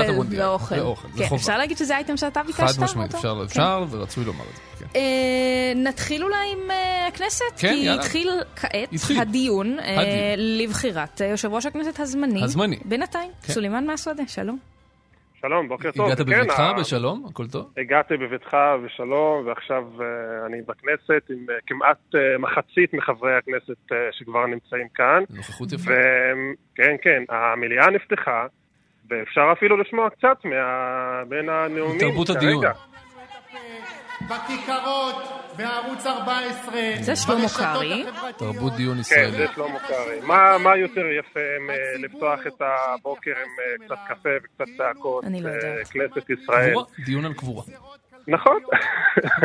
אז אה, כן, המליאה נפתחה, בעוד אה, פחות משעה תתחיל ההצבעה על אה, מינויו של אה, יריב לוין אה, כיושב ראש אה, כנסת אה, זמני. תגיד, אני, חי... כבר- אני, אני חייב לשאול, סליחה שאני כן, זה, ואני אשמח לתשובה משניכם עם הניסיון שלכם בעניין הזה.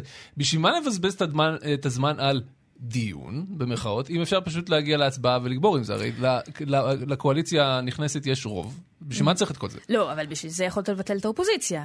אני לא מבטל כלום, כל אחד יש לו את. הכוח שלו, בשביל לא, מה לדון? הרי זה לא באמת דיון, אין שם, מה- למה צריך? כל מוסד התרגילים הפרלמנטריים כן. מבוסס על הפרוטוקול המאוד הדוק של איזה דיונים צריך לעשות לפני. אם יש סיכוי לניצחון לאופוזיציה, או אם אתה רוצה לומר להשמיע את קולה במוסד שהוא כנסת ישראל, זה כך. אני מבין. טוב.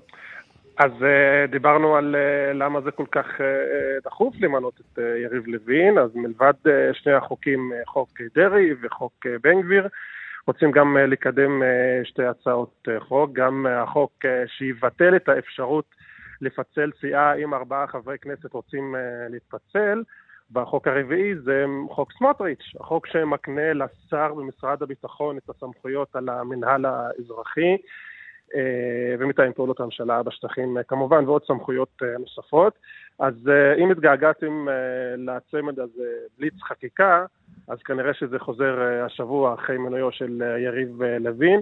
הרבה חוקים שהקואליציה המתגבשת רוצה לקדם כבר, כבר היום, לא כבר השבוע, כבר ממש היום. טוב, כשיתחילו ריבים מעניינים, אז uh, תעדכן אותנו. תודה רבה לך בינתיים משם. תודה. ואנחנו רוצים להיות uh, איתך, חבר הכנסת אחמד טיבי, יושב ראש סיעת חד"ש-תע"ל, שלום. בוקר טוב. אתה יודע, שאל פה קודם אמסטרדמסקי, למה לנו כל הדיונים האלה של את קוראת לזה דיונים, אני האופוזיציה? קורא לזה שואו. למה אה, צריך את השואו? למה- למה צריך את השואו הזה? כן. אה, זה מהות הפרלמנט. אוקיי, אז זה מה שאני עניתי לו. דנים, מציגים עמדה, עמדת נגד, ואחר כך מצביעים. ואז אני עניתי לו גם עוד דבר, אני אמרתי לו שזה המקום שבו יכולה האופוזיציה בכל זאת אולי לנצח דרך ככה למצוא חריכים בפרוטוקול. העניין הוא שהם לא כל כך אה, יכולים לנצח האופוזיציה כי הם מפוצלים. אתם העמדתם יושב ראש אחד להצבעה, וקבוצת יש עתיד וכל היתר העמידה יושב ראש אחר להצבעה. ומדוע לוותר למה? על הסיכוי? וכי למה? אה, א', אה, כי אנחנו לא רוצים להצביע עבור אה, מועמד הקואליציה המתהווה יריב לוין, ומועמד האופוזיציה נכפה עלינו בהודעה לתקשורת בלי להתייעץ איתנו. מירב בן ארי, מיש עתיד, כן. אף אחד לא פנה אלינו. אנחנו הופתענו לקרוא בתקשורת שהאופוזיציה על כל סיעותיה, תראי את החוצפה, הם אומרים על כל סיעותיה. אז אף אחד לא התייעץ איתנו, היה מקום להתייעץ איתנו, יש לנו דעה, אה, אפשר, אה, אני אה, אומר אפשר היה להגיע למועמד מוסכם. לא, אבל זה קצת, אתה יודע, לחתוך את האף כדי להרגיז את הפרצוף. בסוף, למה? הרי איימן עודה לא ייבחר להיות יושב ראש הכנסת, גם אתה מירב מסכים בן איתי. ארי לא תיבחר. גם מירב בן ארי לא תיבחר. אבל אילו הייתם לפחות מתלכדים סביב מועמד אחד, היה איזה סיכוי, לא? נכון? לעשות איזה תרגיל. אחרת זה באמת סתם דיון, כמו שאומר לנו אמסטרדמסקי. יכול להיות שלא הקשבת, זה מה שאמרתי. אמרתי אפשר היה להגיע למועמד או מועמדת מוסכמת, אבל לא מירב בן ארי.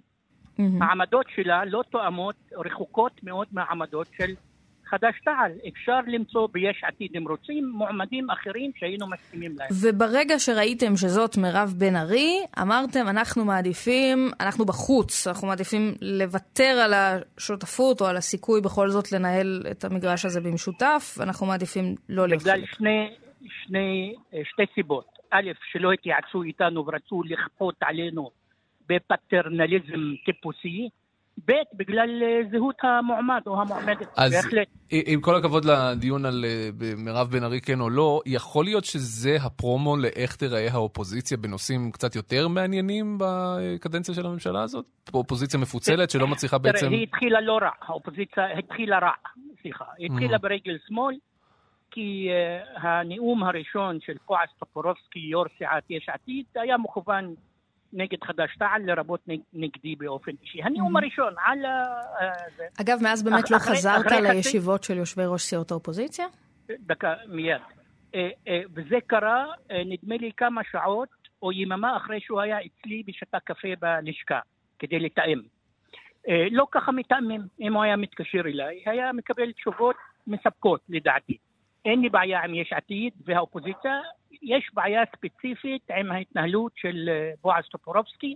אני מקווה שבועז יבין שהוא טעה, וידע לתאם עם חד"ש-תע"ל. לא, בסדר, אז אתה אומר התחלתם רע, אבל אם אנחנו מסתכלים קדימה, יש פה איזה 4-5 שנים, לא יודע כמה זמן הממשלה הזאת תשב, ככה זה יהיה? אופוזיציה מפוצלת שלא מצליחה לעשות את המינימום הנדרש בשביל לתת איזשהו fight לרוב שיש לקואליציה? לדעתי ההבדלים וחילוקי הדעות בין המחנה הממלכתי ויש עתיד הם לא פחות קטנים, אוקיי? והשאיפות, אנחנו לא שואפים להצטרף אה, לקואליציה המתהווה, אנחנו נגד הממשלה הזאת, נגד הקואליציה מלא מלא, נקודה. אה, אומרים שהמחנה הממלכתי הוא לא כזה, ולכן יהיו חריקות בתוך האופוזיציה. למה? כי אופוזיציה אתה לא בוחר עם מי אתה נמצא. למרות שהמחנה הממלכתי ויש. עתיד כבר הצליחו כן אה, לשתף פעולה. אתם נותרתם. אגב, אגב, התיאום בימים האחרונים קורה ביני לבין זאב אלקין, נציג כן. המחנה הממלכתי באופוזיציה. אתה אומר זה בכלל לא סיפור של קרבה בין העמדות, אלא שעניין פרסונלי. בועז טופורובסקי עם, עם. בועז, עם בועז, לא, אה, אין לי בעיה עם אה, אה, יאיר לפיד, כידוע לכם, ממש לא. אלא עם בועז לא טופורובסקי, יושב לא הראש מאיר הסיעה שלו. אוקיי. גם לא עם מאיר כהן, למשל. ומה אמרנו? עוד לא חזרתם לישיבת יושבי ראש סיעות האופוזיציה, נכון? אתם לא יושבים שם. את, אתמול הם ערכו ישיבה כזאת ולא הזמינו אותנו. אוקיי. רציתי לשאול אותך גם בעוד עניין. דיברת בימים האחרונים על האפשרות לאחד מחדש את המשותפת יחד עם רע"מ. רציתי לברר אם דיברת על זה כבר עם מנסור עבאס, אם אתה יודע מה עמדתו. לא, לא, לא דיברתי, אני אמרתי אמירה ערכית אה, לקראת הבחירות הבאות שהן רחוקות. אה, זה רצון הציבור. נכון, יש אה, חילוקי דעות, יש גישות שונות. הדבר הזה יתקיים כאשר יהיה בסיס משותף למצע משותף והסכמה על דרך פעולה. זה לא אתגר קל, אבל לא, אני... מה זה, זה לא אתגר קל, דרך. הפעולה שלכם היא כמעט הפוכה. לכן אני אומר, זה לא אתגר קל, אבל מה קורה באמצע בין היום, אה, בזמן ההצהרה שלי, לבחירות הבאות? שנינו נמצאים באופוזיציה. ואז אמור, מה, רע"מ אה, יראו את האור ויגלו שאי אפשר באמת לשתף פעולה אה, בשביל לקבל תקציבים? אה, נדמה לי שחבר הכנסת מנסור עבאס אמר לפני יומיים שלושה שהוא מוכן, הוא לא שולל אפשרות להצטרף ולשתף פעולה עם ממשלת נתניהו-סמוטריץ'. אה, מהמם. למשל, זה נקודה אה, שאנחנו אה, לא חלוקים. הייתי אומרת, כן, כן. חלוקים. בלשון המעטה, כן. אבל ימים יגידו, נראה מה יהיה בחודשים, בשנים אה, אני תוהה אם אתה הקרובות. חושב שהוא ישתנה או שאתה תשתנה. איך אני אשתנה? מה, אנחנו נצטרף לממשלה כי צריך להצטרף לקואליציה בכל מחיר? אז אתה לא. קורא לו פנימה על בסיס זה שאתה מניח שהוא ישתנה. אנחנו צריכים להתאחד סביב מצע משותף. זו דעתי וזו דעתנו. אגב, זו דעת הציבור, אוקיי?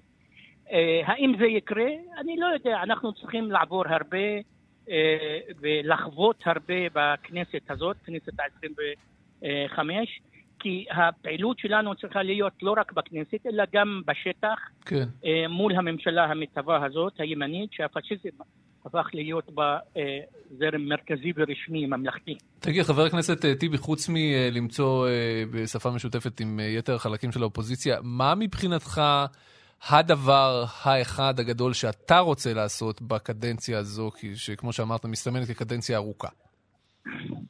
א', החקיקה אה, שלי אה, אה, תימשך. אני... תן לי איזה דבר אחד, איזה פרומו, משהו אחד שאתה רוצה להביא. בזמנו אני זוכר את החוק שלך עם הביטול טיסות, שעד היום אנשים נהנים מזה. מה, תן לי איזה משהו. אולי, אולי, יש כמה, אבל אולי כביש 6, למשל, אם יש גודש או פקקים, אי אפשר לשלם על המקטע שאתה איבדת בו, אה, אה, אה, פספסת, פספסת בו אה, זמן לריק. Mm. אה, זו הצעה שלי מזה שנים רבות, ואני מתכוון לחזור עליה. אבל יש עוד כל מיני, אני סתם שלפתי לא, בסדר, ניסיתי להבין, מה עושה חבר הכנסת באופוזיציה כשיש לו ארבע שנים להתייבש באופוזיציה? לא, אני לא התייבשתי בשנה הקודמת, העברתי מספר חוקים. אגב, אני העברתי יותר חוקים בקדנציה הקודמת, יותר מכמה חברי כנסת בקואליציה, יהודים וערבים כאחד. אפשר להיות פרלמנטר עם תוצאות גם כשאתה באופוזיציה. קואליציה זה לא כן, אה, הדבר היחידי שקיים בפרלמנטים. כן. אוקיי, בהצלחה, חבר הכנסת טיבי, גם באופוזיציה. תודה רבה. אגב, הבטחתם שנדבר על מונדיאל, אז אני אגיד, כן. אני... ב- למה לא אמרת בהתחלה? שאני- כן. אפילו בין צרפת, שאני אוהב בדרך כלל, למרוקו, אני מודיע רשמית שאני תומך במרוקו. אתה תומך בהתלהבות רבתה. נפלנו מהכיסא. חבר הכנסת אה, דוקטור אחמד טיבי, תודה, יושב ראש סיעת חד"ש-תע"ל, תודה רבה שדיברת איתנו. יאיר אטינגר, אה, במי אתה תומך במרוקו צרפת? למה אני לא שואל, למה לא שאלנו את השאלה הזאת את כל כל, שלנו? אפשר כן. להתחיל את כל מעכשיו, הראיונות. מעכשיו. השאלה הראשונה בראיונות, כן. מרוקו כן, נגד צרפת, מי אתה? כן? מרוקו, זה פשוט יותר עניין. יותר כן, עניין. זה אתה לא הולך. עם האנדרדוג. זה מפתיע. אתה אומר, איפה יש אנדרדוג? אני עם האנדרדוג. אבל הרבה פעמים אני עובר באמצע משחק. זאת אומרת, אני... איזה בן אדם. איזה עמוד שדרה, מדהים. עובר צד? אה, הוא עובר צד, מי שמנצח הוא איתו, ככה זה. מי שמפסיד. אני אה, מכירה כאלה. שמצביעים ככה בבחירות. לכנסת. אה, אטינגר, תגיד, אה, אתמול ראינו במסגרת כל הפרסומים האלה על מה יהדות התורה רוצה, וזה דיברנו על חשמל שכן לייצר בשבת, לא לייצר בשבת, שמים את זה בצד. אחד הסעיפים המעניינים הנוספים שהיו שם, זה כל מה שקשור לקבורת שדה. תעשה לנו שנייה מורה נבוכים, מה זו קבורת שדה ומה רוצה יהדות התורה, ואחרי זה נעמיק בזה. אוקיי, אז מזה בערך 20 שנה, מדינת ישראל חותרת לכיוון אה, מה שנקרא קבורה רוויה. כמו בנייה רוויה, רק קבורה. מצוקת נדל"ן. אה, כן. כן. כן, וזה בגלל מצוקת הנדל"ן, בדיוק. אין קבורה ברירה. רוויה, אלא- הכוונה בקומות, כמו שיש למשל פה בהר המנוחות בירושלים, כן? יפה, אז יש כמה שיטות, יש קבורה בקומות, יש קבורה במין אה, כוכים כאלה, מה שנקרא קבורת סנהדרין, יש אה, עיר מתים ענקית שנחנכה בירושלים לפני כמה חודשים, אה, איפה? בהר המנוחות. אה, כן, כן, שם, כן, חשבתי אה, שלא. יש, אוקיי. אה, יש קבורה בזוגות, יש כל מיני אה, שיטות כדי לצמצם את שטחי הקבורה. מאוד רומנטי בזוגות. אה, נכון. מה, אה, מכפלה? כאילו עושים... אה, כן. מכפלה, אה, נכון, יפה. זהו, אני אומר לאשתי, זהו, זה המתנה שאני קונה לה. אוקיי, מאה אחוז. אז זה הכיוון אוקיי, של אז- מדינת אז ישראל. המדינה הולכת לכיוון הזה, המדינה הולכת לכיוון הזה כי אין קרקע, אין ברירה אלא לעשות את זה, כן. אבל אה, מה שקורה זה שגם צריכה להיות כאן איזושהי תשתית אה, פסיקתית, על פסיקת הלכה אה, סביב זה, והרבנות הראשית אכן הלכה על זה, כן. אה, אם אני לא טועה בשנות ה-80 כבר, התירו את העניין הזה של אה, קבורה רוויה, אבל החרדים בגדול אה, התנגדו. התנגדו ומתנגדים עד עצם היום הזה. זאת אומרת, קבורה מבחינת אה, הפוסקים החרדים היא רק בקבורת שדה, שהיא אה, אה, בזבזנית, גם כן. בשטח וגם בכסף, אה, וכל השיטות, או כל השיטות, הפתרונות החדשים, לא מקובלים. ראש וראשון למתנגדים היה הרב אלישיב, שהיה בזמנו המנהיג הליטאי, אה, שכונה גם פוסק הדור, והוא הוליך את הקו שאומר הדבר הזה הוא לא, אה, לא אפשרי. אם אתם רוצים להיכנס לשאלה למה, אז השאלה היא החיבור לקרקע, החיבור לאדמה, והוא טען שהפתרונות האלה לא, אה, לא מאפשרים את החיבור לקרקע, וגם את העובדה שבמשך אלפיים שנה אה, היהודים נקברו בחוץ לארץ באופן, אה, באופן הזה, בקבורת שדה. רק צריך לציין שבתקופת חז"ל הקבורה הייתה שונה לגמרי, ושם היה מה שנקרא ליקוט עצמות, שזאת שיטה אגב מאוד מאוד מעניינת, שנכנסת קצת, נכנסה ב... בשנים האחרונות טיפה לשיח ואפילו התחילה להתממש בקבוצת יבנה, כפי שאנחנו כן. חשפנו לא מזמן בכאן כן, חדשות. סיפור שלך צריך לומר. נכון, אבל אה, הרבנות הראשית מתנגדת בתוקף. ולא רק מתנגדת, גם מנסה אה, לבדוק איך אפשר למנוע מיישובים אה, את האוטונומיה הזאת. להגיד, אנחנו, אנחנו אוסרים על חברות קדישא מקומיות אה, להשתמש בשיטות האלה, שהן... כידוע, שיטות, ברור שהן שיטות הלכתיות, שיטות, אה, אלא, אלא שמה ש... אה, שיטות הלכתיות לחלוטין, אלא שמה שהפריע בזמנו לרב אלישיב, מפריע גם היום לרבנות הראשית, היא הסיפור של המנהג, שינוי המנהג אה, במה שהיה נהוג בש- באלפיים שנים האחרונות, Mm. והשאלה היא באמת, אה, מאיפה יבוא הקרקע, מאיפה יפה, יבוא אז- התקציב לזה? אז את כל השאלות האלה אנחנו רוצים להפנות אה, לאדם שאתה המלצת לנו אה, לצרף לשיחה הזאת. בוא נצרף אותו. דוד אה, מילגום, בוקר טוב. בוקר טוב. אתה לשעבר הממונה על התקציבים באוצר בין השנים 97 ל-2000, אבל חוץ מזה, אתה, לפי אטינגר לפחות, אלוף הארץ בכל מה שקשור לקבורה. כן, אה, מה- אני אה, ברשותך אעשה קצת סדר בדברים. כן. בבקשה. מקום המדינה ועד היום אה, נקברו בישראל בסך הכל שני מיליון איש. אוקיי. ה- ה- בתי העלמין הענקיים שאנחנו רואים ברחבי המדינה הם בתי עלמין עבור שני מיליון איש. 76 שנים, ש- 77 שנים הבאות, עד סוף המאה, שזה בערך אותה תקופה מקום המדינה, אה, ייקברו בישראל כעשרה מיליון איש, פי חמישה. וואו. פי חמישה. ולכן אתה אומר חייב קומות. רגע, היקף עצום, היקף עצום. עכשיו, אנחנו מדינה מהצפופות בעולם, ואם אנחנו נעבור לקבורת שדה לכל, אה, לכל נפטר, אנחנו נהפוך לארץ אחת של קברים. ארץ קברים ענקית, אה, ארץ מכוערת, ארץ אה, שהיא זרועת קברים על חשבון, על חשבון החיים, יש על לי חשבון שאלה זוגות צעירים. בהיותך מומחה קברים. על אה, חשבון, שנייה אחת, על חשבון זוגות צעירים, מהמם. על חשבון שטחים פנויים, תדמיינו כמה שטחים זה, כל, כל נקבר קבורת כן, שדה צורך ארבעה מטר מרובע, זה 40 מיליון אה, מטרים מרובעים, זה לא יאומן. יש בעולם עוד מדינות שבגלל מסורת, בגלל מסורת דתית, מתעקשות לקבור קבורת שדה? אנחנו יודעים מה קורה, מה עושים אחרים?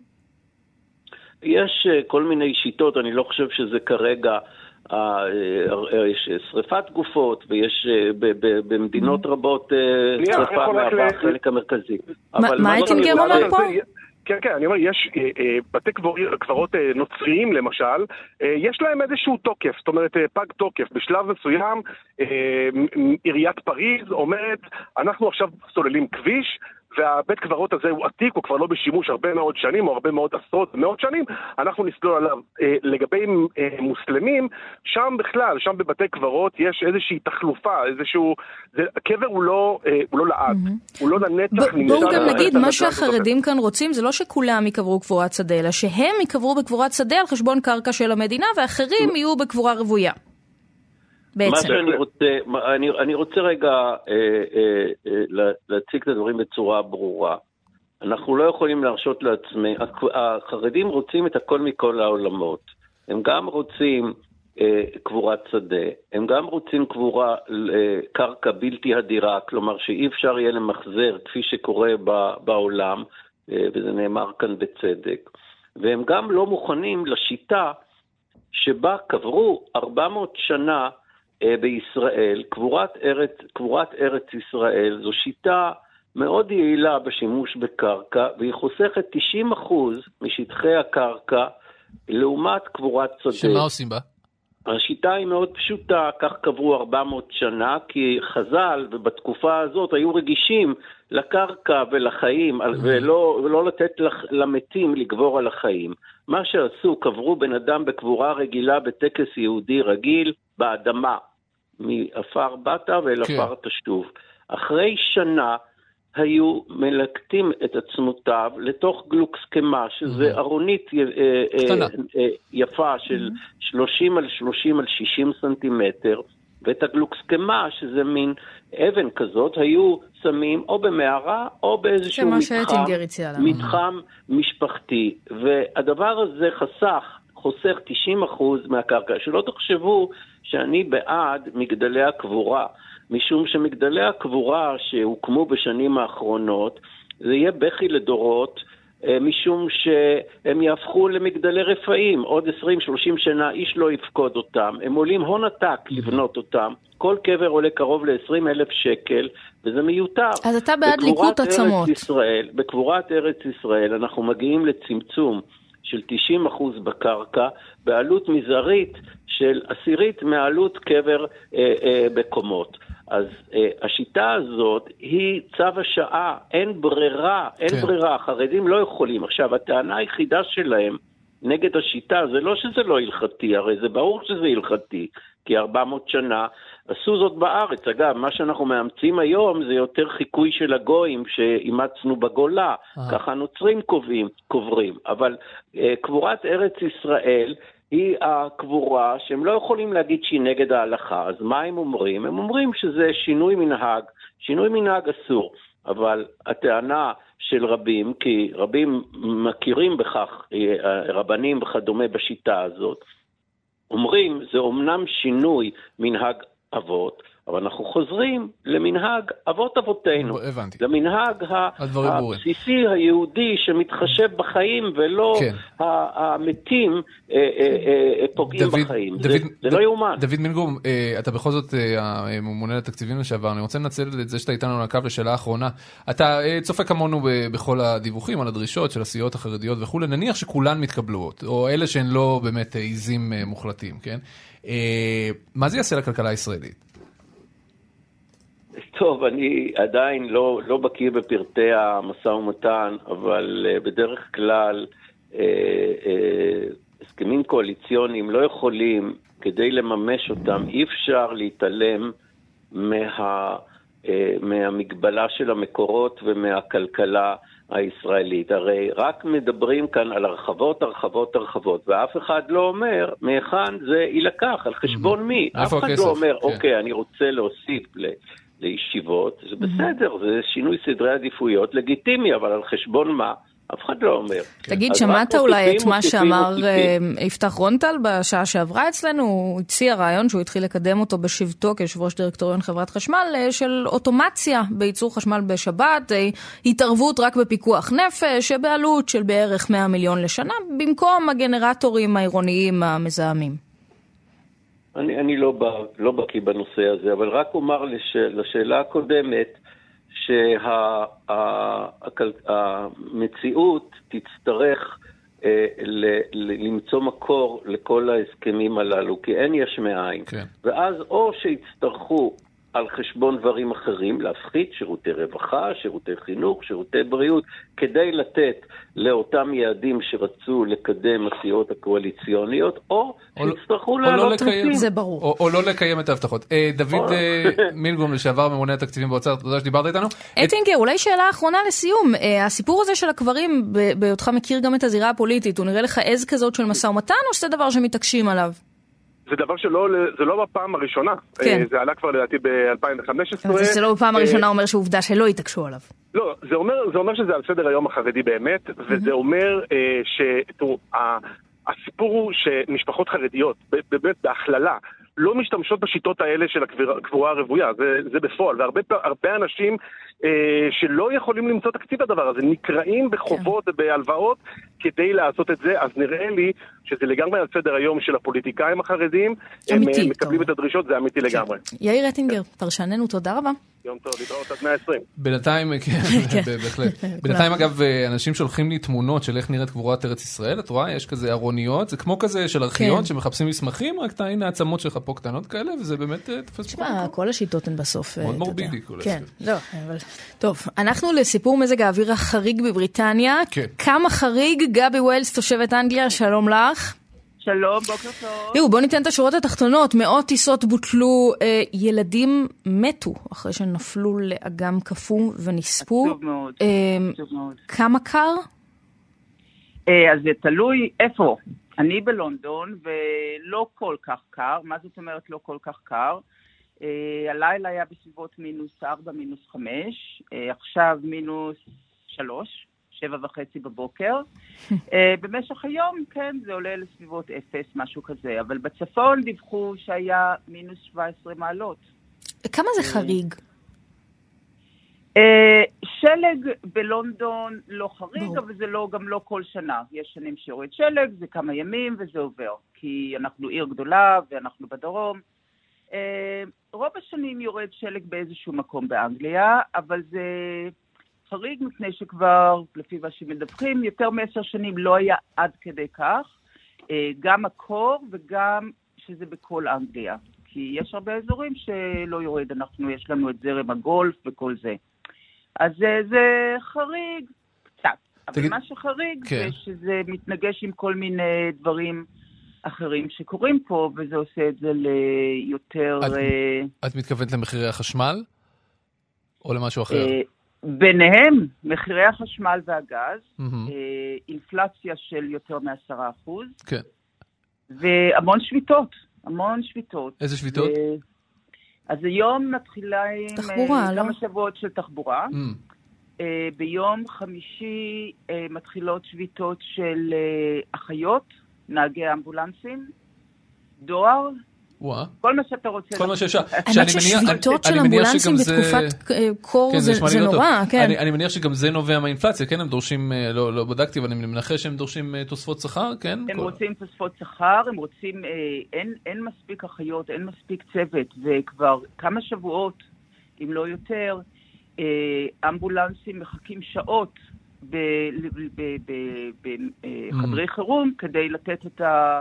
להעביר את הנוסעים. אז אנשים מחכים 11-12 שעות לאמבולנס, ועם האחיות גם, אין להם צוות. בקיצור, בלאגן, ב- כן. בלאגן אה, המדינה כלכלי שלנו חברתי על הפנים. בממלכה, כן. אז תגידי, גבי, איך את אה, מסתדרת עם אה, העלייה המטורפת במחיר החשמל יותר מ-100% ב- בשנה, אל מול טמפרטורה כל כך נמוכה? מה עושים?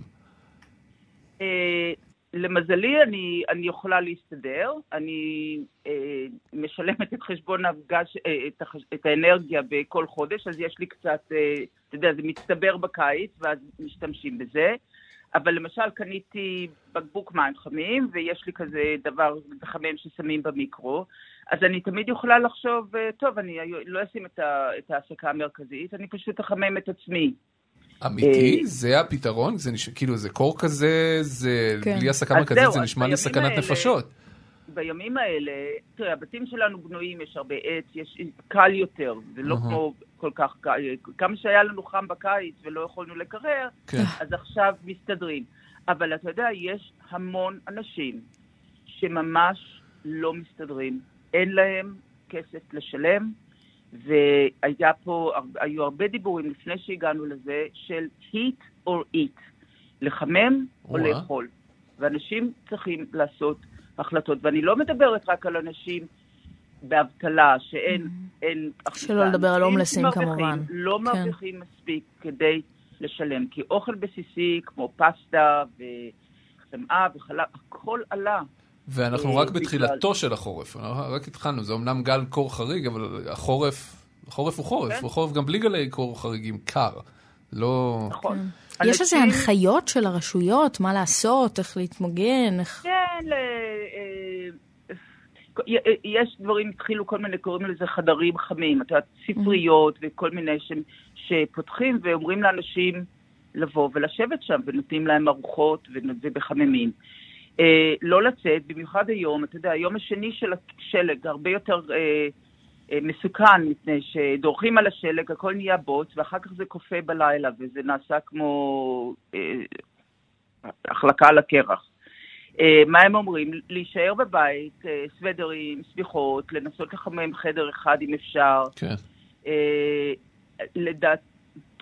זה מצער מאוד, אבל יהיו אנשים שלא יעברו את זה, במיוחד אנשים זקנים מאוד, שגם אם, הם, אם, יש, אם יש לאנשים אמצעים אז הם אה, יעשו את זה, אבל יש אנשים שלא יכולים להיכנס לחובות של חשמל ואנרגיה. ותהיינה בעיות, ובעיקר אם אנשים חולים, גם ילדים, ובגלל זה, או שהם נופלים על, על הקרח, או שהם בגלל הקור המתמשך, כן. ובתי החולים לא, לא מתמודדים, ורופאים לא מתמודדים. אין לנו מספיק רופאים כלליים, אז uh, לקבל uh, תור ברופא צריך לחכות שבועיים, שלושה. גבי אה, ווילס, תושבת אנגליה, זה נשמע אה, קשוח מאוד, שיהיה בהצלחה אה, בחורף הזה. כן. יש לי הרגשה שעוד נדבר אנחנו שוב. נתגבר, אנחנו אנחנו נתגבר. אנחנו תודה. לכם. תודה רבה. תהנו מהחום כן. זה- היחסי. אנחנו נהנים. תודה רבה, גבי. אוקיי. ונמהר קדימה לפרופסור יניב ארליך, בוקר טוב. בוקר אור. בוקר טוב. מייסד חברת אה, 11 Therapeutics. שכחנו לשאול את גבי, אה, את מי אתה תעודד אה, הערב? את ארגנטינה. את ארגנטינה, ומחר? כן. ומחר? מחר את, אה, את מרוקו. את מרוקו. יש פה רוב. רוב בולט. יפה מאוד. כן. אה, תשמע, אנחנו רוצים לדבר איתך כי אתה צייצת לך אה, להנאתך אה, בטוויטר על כך שיש קטע של אה, אנשים שאינם חולים בסוכרת, שמזריקים לעצמם תרופה שהיא תרופה אה, לחולי סוכרת, וכל זאת אה, משום שהם רוצים להרזות, כן? נכון, יש תרופה, אה, זה תרופות אה, מבוססות אה, GLP-1, שזה הורמון קטן שנמצא אה, בגוף, אה, והתרופה הזאת, שגם נקראת בשם אה, אוזמפיק, היא נראה שהיא יכולה להוריד במשקל עד כ-15% בממוצע, אה, לאחר שימוש של שנה שלה, שזה די הרבה, 15%, שאנחנו מדברים על זה. והחברה שפיתחה אותה, מה, ש, מה שהם ראו, הם עשו בהתחלה, התרופה הייתה לסכרת, כן? ככה במשך אה, שנים הסתכלו על תרופה לסכרת, וראו שאנשים שהם חולי סכרת, שלוקחים את התרופה, הם גם מורידים במשקל בצורה מאוד יפה. זאת אומרת, זה לא נועד להרזייה, כ by-product התברר שזה גם מרזה, וזה הפך להיות הסיבה שבגללה זה אה, נמכר, ואף במעין שוק שחור כזה, נכון? לא רק, כי החברה אה, נובו נורדיסק, חברה דנית, היא עשתה לפני אה, שנה וחצי, שנתיים, הם עשו מחקר קליני מאוד גדול שהשתמשו בה רק לאינדיקציה של הרזייה. לקחו אנשים, עכשיו אנחנו לא מדברים על עודף משקל קל, זה לא שאוי, אה, יש לי שלוש קילו שאני רוצה להוריד. לקחו אנשים שהם אוביס, BMI מעל 30, כן? אנשים שהם שמנים. והם עקבו אחרי האנשים האלה במשך שנה, חצי מהאנשים נתנו להם להזריק את התרופה, לקבוצה אחרת נתנו בעצם פלסיבו, וראו שאותם אנשים שאין להם סכרת והם אוביס, הם מורידים במשקל בצורה משמעותית עד 15%. למרות שאתה יודע, כשזה נמכר ברחוב, מי שקונה את זה הוא בדיוק אה, בחלקם אותם אנשים שהם לא דווקא אוביס, אלא הם אה, עלו שני קילו בחג. ו... נכון, אז יש, יש באמת, אנחנו רואים גם בישראל, גם במדינות אחרות, יש ממש שוק שחור של תרופה. כן, גם בישראל בעיה... זה קיים? גם, אני, אחרי שכתבתי בטוויטר, האמת הייתי המום מכמות האנשים. אתה יודע, יש אנשים שאומרים שהם חולי סכרת, שיש להם את התרופה ותופסים אותם בסופר פארם, אנשים אחרים, ורוצים וואו. רוצים לקנות את התרופה. סחרות ו... ב... כן, עכשיו יש באמת שאלה שהיא שאלה אתית. התרופה הזאת נמצאת בצורה מוגבלת, מאוד קשה לייצר אותה. זו hmm. תרופה שעשויה משרשרת של חלבון קצר. לא קל לייצר אותה, היא נמצאת ממש במחסור עולמי. עכשיו, מצד אחד יש חולי סכרת שמשתמשים בה כדי לאזן את עצמם. מצד שני, צריך לזכור, גם אנשים שהם בעלי עודף משקל, ועוד פעם, לא עודף משקל קל, עודף משקל גדול. אנשים כאלה mm-hmm. הם בסיכון גבוה למגוון גדול מאוד של מחלות, כן? גם, גם להם, יש להם, אם יש לך BMI מעל 35, mm-hmm. אתה ב-50% סיכון לקבל סכרת במהלך חייך. כן. אם יש אה, אנשים שהם בסיכון גבוה להתקפי לב, והם בסיכון גבוה לפגיעות במפרקים שלהם, איכות החיים שלהם נפגעת, למי נותנים ראשון? אז יש פה שאלה באמת אתית. יש תשובה לשאלה הזאת בישראל למשל? בישראל, אני, לא, אני מדען ואני לא רופא, כן, זה חשוב להדגיש. אני הבנתי שההתוויה העיקרית של משרד הבריאות זה לתת לחולי הסכרת, mm-hmm. ו- ולא לאנשים ש... כי זה גם אוכלוסייה הרבה יותר גדולה, כן? ברגע שאתה מתחיל לתעדף אנשים שהם בהשמנה, אז כן. הרבה יותר אנשים... אגב, אה, כתב הבריאות שלנו, נוב ראובני, כותב לי פה, אה, אה, תוך כדי שאנחנו מדברים, שהוא באמת עשה כתבה על הנושא הזה, ושחולי סוכרת כאן בישראל ממש התלוננו על כך שהם לא יכולים להשיג את התרופה כי יש בה מחסור. זה נשמע לי לא, כאילו, אני לא רוצה שזה יצא כאילו אנחנו מעודדים ברדיו. לאנשים להשיג כן. את הדבר הזה ולהזריק, כאילו זה לא, אם רופא לא אמר, אני מניח, כן, תקן אותי אם אני טועה, רופא לא אמר, או רופאה לא אמרו לכם אה, להשתמש בתרופה הזאת, נשמע לי שלעשות את זה על דעת, שאנשים שעושים את זה על דעת עצמם זה לא... בטוח, לא. בטוח, צריך הדבר הזה, בטוח, זה צריך דבר, קודם כל יש גם תופעות, יש גם סוג של תופעות לוואי, הן לא מאוד קיצוניות לרוב האנשים, רובם מדברים על, על בחילות ועל על תחושת טובה בטן, אבל בטוח תרופות כאלה שצריכות מרשם רק בפיקוח של רופא. כן. אבל אני רוצה גם אולי לתת רגע נקודה שנייה על הביולוגיה, כי זה דבר פשוט, זו תרופה יפהפייה, כן? אוקיי. זה מראה איפה המדע נמצא היום. אתה מדי פעם... אבל תעשה את זה בצורה שאנחנו על... נצליח להבין, נכון? בטוח, כן. בטוח, בטוח. אז קודם כל, החלבון הזה, התרופה הזאת עושה מחלבון, והחלבון הזה קיים לכם באופן טבעי בגוף. הגוף בעצם שאתם אוכלים, המעי שלכם מפריש את החלבון הזה ומאותת ללבלב, דורך את הלבלב, אומר לו שים לב, צריך עוד מעט לתת הרבה מאוד אינסולין, ואומר למוח, אכלת, תירגע, הכל טוב, תרגיש שבע, כן. הכל בסדר, יש אוכל. כן. עכשיו, מה שקורה זה בגלל שאנחנו באבולוציה התפתחנו אה, בתקופות של מחסור מאוכל, כן? היה פה מיליארדי שנים, לא היה כן, אוכל, כן. זה לא כמו עכשיו. הגוף שלנו מפרק את החלבון הזה מאוד מהר. תוך שתיים וחצי mm. דקות, זה הזמן מחצית חיים שלו. אז כשאנשים הסתכלו ואמרו, אוקיי, בוא נעשה מזה תרופה לפני 20 שנה, אמרו, זה יהיה תרופה מאוד גרועה, כי אני בעצם אצטרך לטפטף חומר מאוד יקר לאנשים לווריד, ומאוד מהר הוא יתפרק, אז לא יצא מזה כלום. ואז למעשה גילו שיש אה, לטאה, לטאה שקיימת במקסיקו ובקולורדו, אה, בשם אה, גילה, שהלטאה הזאת היא ברוק שלה, קיים את אותו חלבון, אבל החלבון הזה נשאר, הוא בעצם יודע להתחמק מה, מהתהליך פירוק הזה, ויודע להישאר במשך שעות בגוף. וחברת BMS לפני uh, בערך uh, עשור לקחה את, ה, את החלבון הזה, העבירה אותו בעצם ניסויים הבנתי. קליניים. במקום שלכמה דקות נרגיש שבעים, עכשיו בזכות הח- כן. אה, הרוק של הלטאה. הלטאה, אנחנו יכולים לשמר אבל- את זה לכמה שעות. וזה הדור, וזה הדור הקודם, יש דור חדש שעשה עוד שינוי, זה הדור אוקיי. שעכשיו משתמשים בו, שעשה עוד שינוי בחלבון הזה, וגורם לו בכלל, כי הוא שם עליו כמו שכפ"ץ קטן, מבלבל את האנזים שחוטף פרופסור. יניב ארליך, העורך שלנו אה, איתמר דרוקמן מאותת לנו שאנחנו מוכרחים לסיים אם אנחנו רוצים אוקיי. להספיק אה, גם את האייטם. הבא. אה, תודה רבה שדיברת איתנו. תודה לך. קלמן ליברמן, סוג של בתחפושת חזרנו, ואנחנו בעניין האחרון שלנו, בוא נגיד בוקר טוב לעודד קרמר, מבקר מסעדות של Time Out תל אביב. בוקר אור. אהלן, בוקר טוב, מה? מתחילת המונדיאל, חוץ מלראות כדורגל, אתה עושה עוד משהו, אתה בעצם, בכל פעם שיש מפגש בין שתי מדינות, אתה יוצר איזושהי ארוחה שמורכבת ממנות הדגל של כל אחת מהמדינות. אבל האלה. shuffle, אתה מערבב אותן. פיוז'ן, כן. כן. אוקיי, אז אני אסביר, אה, האמת שזה בכלל לא היה רעיון שלי, זה רעיון של אוריאל דסקל מכלכליסט, שכתב את זה בטוויטר, וכמו תמיד אני פשוט גונב רעיונות של אנשים אחרים, ומבצע אותם להנאתי. הוא שאל, ביום הראשון או השני של המשחקים, הוא שאל, למה בעצם אין אתר שאומר לך לפני כל משחק איזה מנה אתה יכול לאכול שתתאים ל- למה שאתה רואה עכשיו בטלוויזיה. ואמרתי לו, אוקיי, מגניב, בואו אני אקח את זה כפרויקט על עצמי. ומאז באמת, זה מה שאני עושה. לפני כל משחק אני עובר על, על שתי המדינות שמשחקות, ואני מוצא מנה אחת שמאחדת את המטבחים של שניהם, כשהתנאי היחידי, זה לא מנה שאני ממציא, זאת חייבת להיות מנה קיימת. מנה אמיתית, שזה קשה, זה אתגר, וזה ככל שאנחנו מתקדמים זה נהיה אתגר נראה לי אפילו עוד יותר... אה, תקשיב, אני חייב להגיד לך, קרואטיה הולכת לשחק שבעה משחקים במונדיאל הזה, יש לי מעט מאוד מנות קרואטיות שאני יכול לחשוב עליהן, אני עובד מאוד קשה על הדבר הזה. לא, ואז גם תצטרך הקשרים רחוקים קצת, אם אתה צריך שזה באמת תהיה מנה קרואטית, לקשר אותה עכשיו לא, לארגנטינה. לא, אז, אז, אז, אז, אז אני אגיד בדיוק, דווקא בקטע כזה, זה קטע שאנחנו יודעים אה, לעשות בצורה שהיא אה, יחסית פשוטה, כי כבר היום, האמת היא שכבר העליתי היום את ה- את זה, למשל גיליתי שקרואטיה מגדלת פטריות קמהים, אוקיי. אוקיי? זאת אומרת, זה- זה גאווה מאוד גדולה שלהם. והאמת היא שהתחלתי לחקור קצת את האוכל הארגנטינאי לעומק, כי כן. מיציתי את כל הדברים המהירים, כן. גיליתי שהם נורא מושפעים מהאוכל האיטלקי, ויש להם משהו שנקרא פוגאצ'ה, שזה כמו פוקאצ'ה, אבל לא. אה, זה נשמע יותר טוב, אני חייב להגיד. כי נכון, כי זה מבצק אה, מחמצת, שזה כאילו אמור להיות לדעתי אחד הדברים המטורפים. אוקיי. אז פוגאצ'ה והם- עם פטריות כמהין? זה... כן, בדיוק, מצאתי אה, פוגאצ'ה עם פטריות כמהין. אוקיי, זה היום. זה היום, דבר מה מחר? כן. מה מחר? אז מחר, בצרפת מרוקו, אני, אני מודה שאני עדיין מתלבט, אוקיי? מה, דווקא זה אה, קל. כן, לא, יש פה לא, עושר אני כזה לא- גדול, ש- כן. הן מאוד מאוד מחוברות, האמת שמצאתי כל מיני פתרונות, אני לא אני עדיין לא מרוצה ממה שיש לי, אני מודה. לא, אבל אה, תן אני- איזה טיזר, משהו, אנחנו צריכים לסיים רעבים את אז אני התוכנית. חושב שמה שזה יהיה בסוף זה יהיה אה, ת- אה, אסקרגות הג'ין.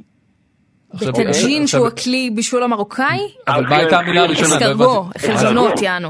חלזונות? חלזונות. איפה את יודעת את זה, כאילו? מה, זה מאכל צרפתי מוכר. עודד. תנזוף בו רגע. כן, לא, לא, באמת. אבל אני מודה שבמהלך. הפרויקט הזה, אז א', גיליתי הקשרים שלא הכרתי בכלל בעולם, מבחינת אה, איך כולם אוכלים הרבה פעמים את אותו אוכל. למשל, סלט רוסי, סלט אה, אוליביה, כן. יש אותו בכל מקום, והם כולם חושבים שהם המציאו אותו. נכון. כולם. אוקיי, כאילו לגמרי. והכי גרוע זה המקומות שאתה מבין שאוכלים דברים איומים, כמו ב... אה, אני יודע מה, באקוודור, שהמאכל האהוב עליהם זה שרקנים. אוי ואבוי. אוקיי, כמה טוב שהם אה, אני מקווה שלא כבר לא הכנסת איתנו. את זה ל- עודד קרמר, והסעודים. הסעודים, שיש להם חנות, מצאתי לחנות הסעודית. מהר, מהר, מהר, כן. כן. מוכרים את כל סוג של בשר שאתם רוצים, מישהו רוצה, יפה. אני יודע כמה עולה קילו של ביצי רוצה או לא, לא לא רוצה. לא. עודד קרמר, מבקר המסעדות של Time Out תל אביב, תודה לך, בהצלחה עם המנות. בואו נודה. אה, לעוסקים במלאכה, איתמר דרוקמן העורך, המפיקות יעל שקד והדס סיוון, טכנאי השידור יוסי תנורי, במוקד התנועה חגית אלחייני, אמסטרדמסקי, תודה. אה, יערה שפירא, תודה, אנחנו נהיה פה גם מחר. אם היה לך כיף, אז תבוא היה שוב. לי כיף, היה לי גם- כיף, גם אני אחזור. גם מחר. גם בסדר. מחר, עם אייטמים כאלה, כמו קבורה וזה. וכל כל הדברים כל הטובים שאנחנו יודעים להביא על הבוקר. תודה רבה שהייתם אה, איתנו. בוקר גם טוב.